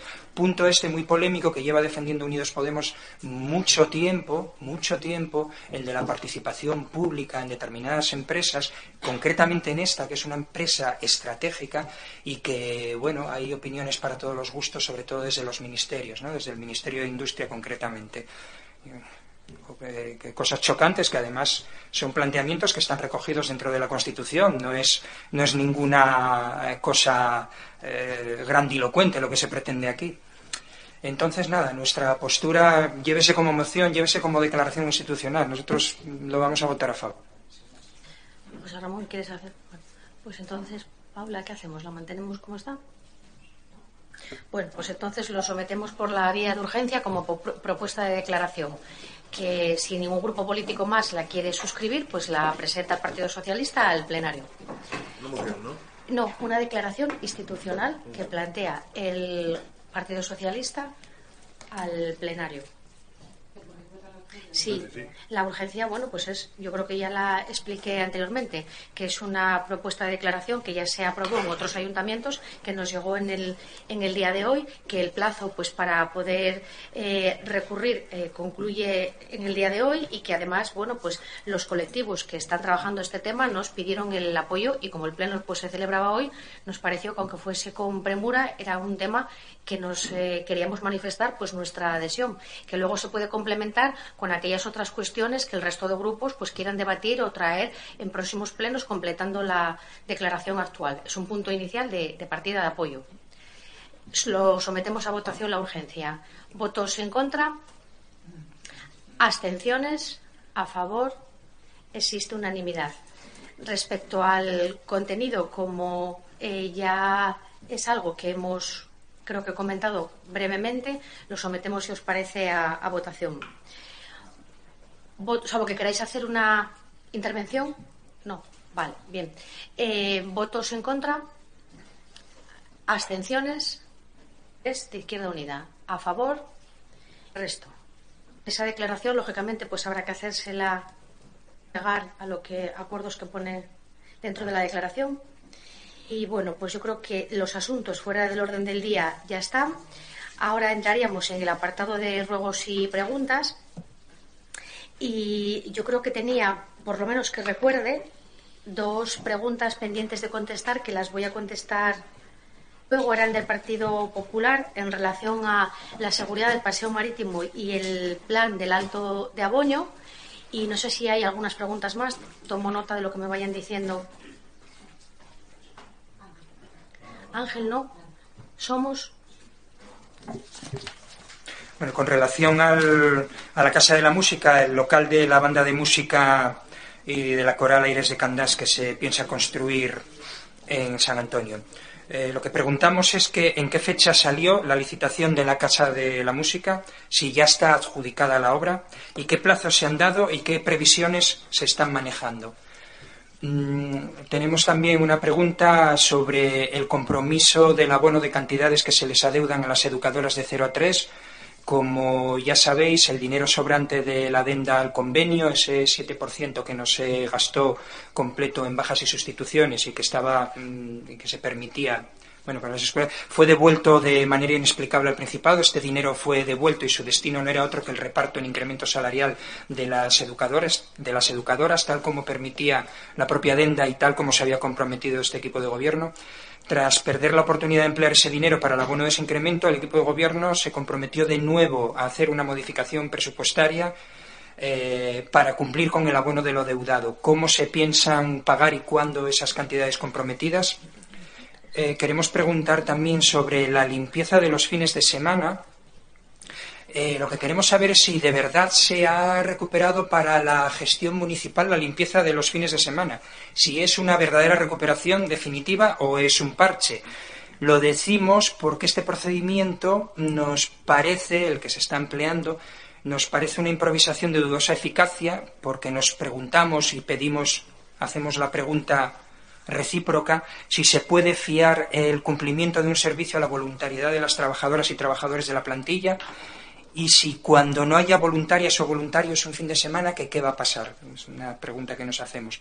Sobre el autobús municipal también queríamos preguntar, que, o sea, queríamos decir que tenemos información que nos indica que el autobús municipal agota el plazo legal para realizar su función como transporte de personas en junio de 2019. Preguntamos si es esto cierto y, si de ser cierto, qué acciones se llevarán a cabo para cubrir los servicios de transporte que se están realizando en la actualidad. Queremos volver sobre el tema del uso del autobús municipal por parte del Colegio Público Poeta Antón. En el anterior pleno hicimos varias preguntas con relación al uso del autobús municipal por parte del Colegio Público Poeta Antón relacionado con servicios denegados a este centro para uso en actividades complementarias programadas por el centro escolar. Como quiera que una buena parte de las respuestas que se demandaban no fueron satisfechas, reformulamos la pregunta para ver si de esta manera se entiende qué es lo que preguntamos y se nos responda, por favor, a esto y no a otra cosa que no preguntamos. Eh, lo que pretendemos por medio de la presente es rogar que se nos responda por escrito a lo siguiente conocer con exactitud y en detalle relación de actividades concretas que entraron en conflicto con las peticiones de uso del autobús que fueron denegadas al Colegio Público Poeta Antón. Actividades y fechas con detalle. Sobre, sobre el fondo de compensación de Cogersa, y relacionado con una, con una petición de la Asociación de Vecinos de Ambas que se trató en la Comisión de Medio Rural última, eh, se nos dijo a este grupo que había una memoria económica del camino, que ese camino que solicita la, del arreglo del camino que solicita la Asociación de Vecinos de Ambas. Este grupo solicitó copia de esa eh, memoria técnica valorada eh, pasando casi una semana, esa memoria aún no nos llegó. Queremos saber si se nos va a enviar y si hay alguna razón para que aún no se nos haya enviado.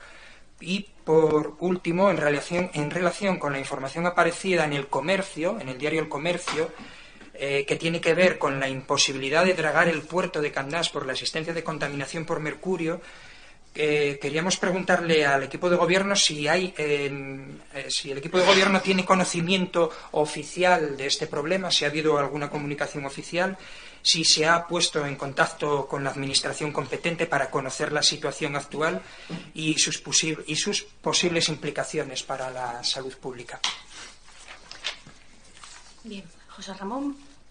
No, bueno, pues sobre las eh, preguntas que tenía pendientes del Partido Popular estaba el tema de la seguridad del paseo marítimo. Ahí decirle que los técnicos municipales han revisado el estado del paseo y señalan que en la actualidad pues la situación no se agravó respecto a los informes que ya tenemos emitidos en ese expediente. Así me lo trasladaron. He vuelto a preguntar hoy en el Pleno a los técnicos municipales. Les he vuelto a preguntar antes de venir al Pleno y eso es lo que me trasladan. En relación al tema del plan de especial del Alto de Aboño, la, en plenos anteriores le había trasladado que eh, desde la alcaldía se había eh, puesto a trabajar en la materia con eh, la Oficina de Gestión Urbanística de la Mancomunidad y con Carmen Penche. Ella ya tiene avanzada una pequeña memoria y unos primeros bocetos que los trasladaremos a la próxima comisión de urbanismo pues para que se vean y si esa es la línea que la corporación cree que se puede seguir, pues ella seguirá trabajando hasta concretar el proyecto para enviarlo a la autoridad portuaria. Después, respecto a los eh, planteamientos del Centro de la Música, pues el Centro de la Música se encuentra en fase de licitación. Eh, ya explicamos a las entidades en qué momento está. Desde la Consejería de Educación lo han trasladado al organismo de contratación del Principado y sigue la tramitación. Por el importe que tiene, pues viendo el tiempo que tardamos nosotros en licitar algo, supongo que en el caso de ellos, pues también llevará un tiempo. No le puedo decir con exactitud cuánto tiempo tardará porque no dispongo de esa información, pero está en licitación. Y la información que le hemos trasladado, o sea, las preguntas al viceconsejero que nos dice es que sigue el curso normal y que no se va a ver afectado por ningún proceso electoral porque eso es una tramitación que es, vamos, ordinaria, que tienen el dinero y que están, vamos, tramitándolo.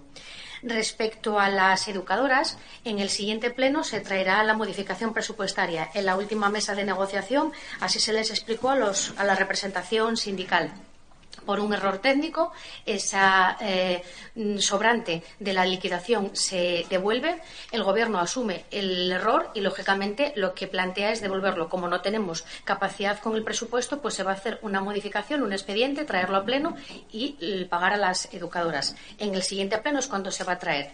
Respecto a la limpieza de los fines de semana, todos conocemos y todas las limitaciones que tenemos para contratar y cómo se pueden cubrir o no cubrir determinadas cuestiones.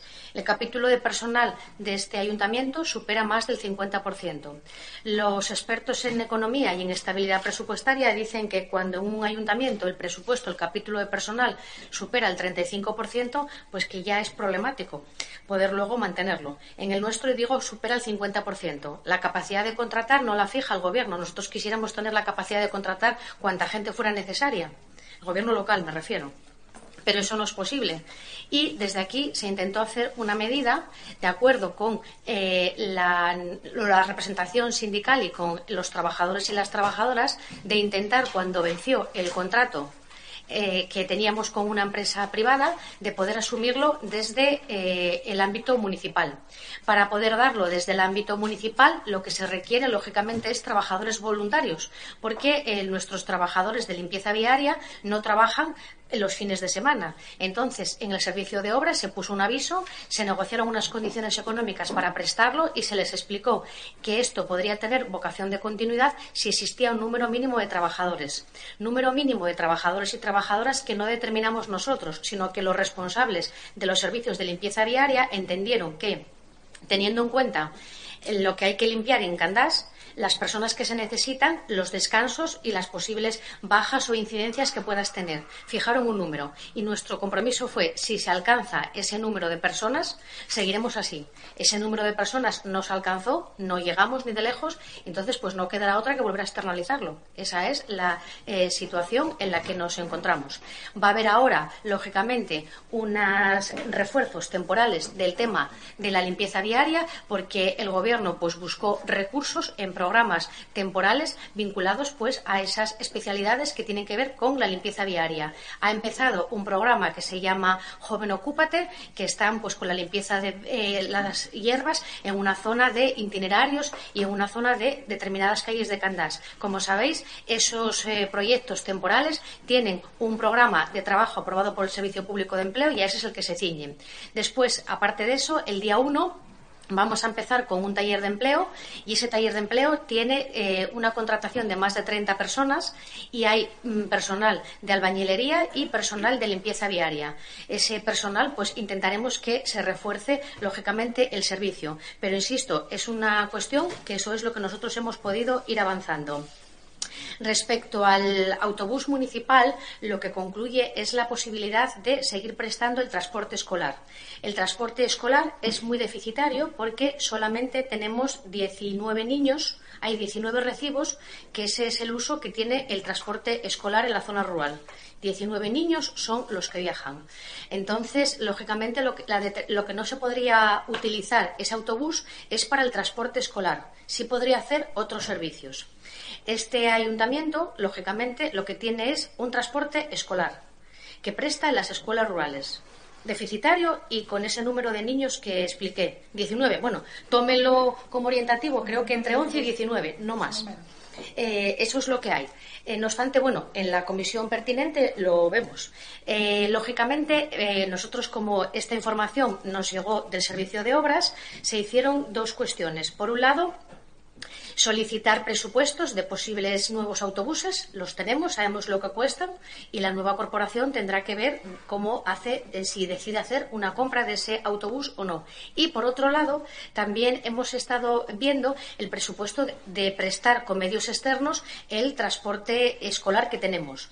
Hay que también tener en cuenta que nuestro autobús es un poco especial porque es un autobús que en principio hace un servicio público que es transporte escolar con ese número de usuarios, pero que el resto de tiempo tiempo, tiempos muertos que tiene, lo que hace es llevar a los niños de las escuelas deportivas y hasta ahora había la costumbre que con carácter gratuito a las entidades que lo solicitaban para un fin, pues se prestaba esa colaboración.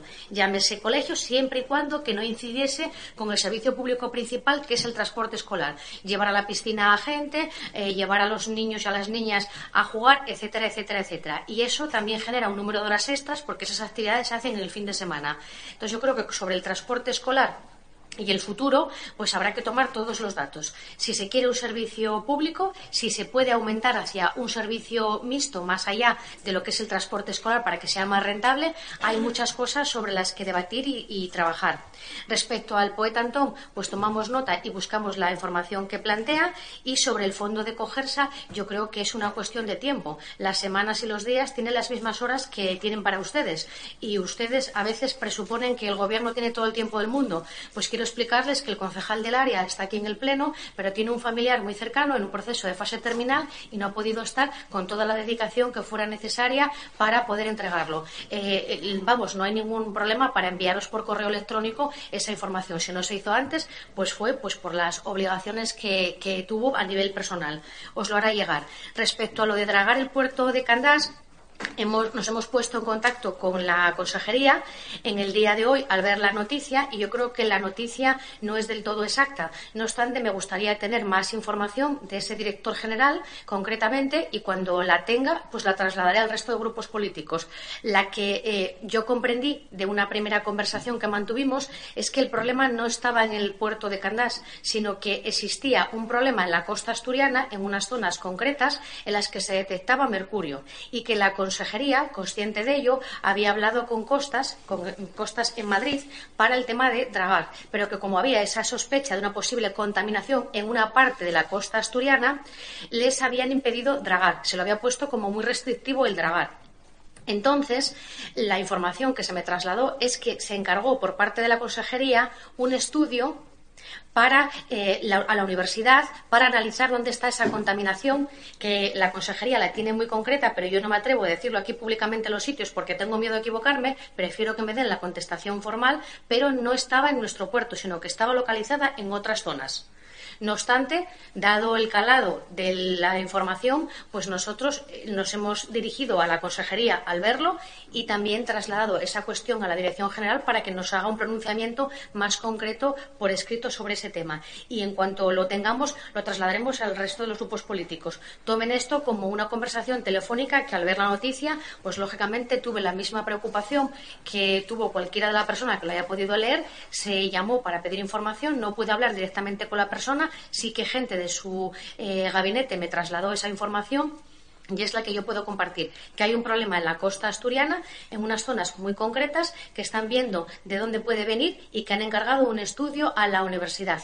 Y hasta ahí es donde yo les puedo avanzar en estos momentos. Creo que no me queda nada más que contestar, solamente queda pendiente lo del poeta Antón y lo del fondo de Cogersa. Así que, sin más, damos por finalizada la sesión, agradeciéndoles la asistencia.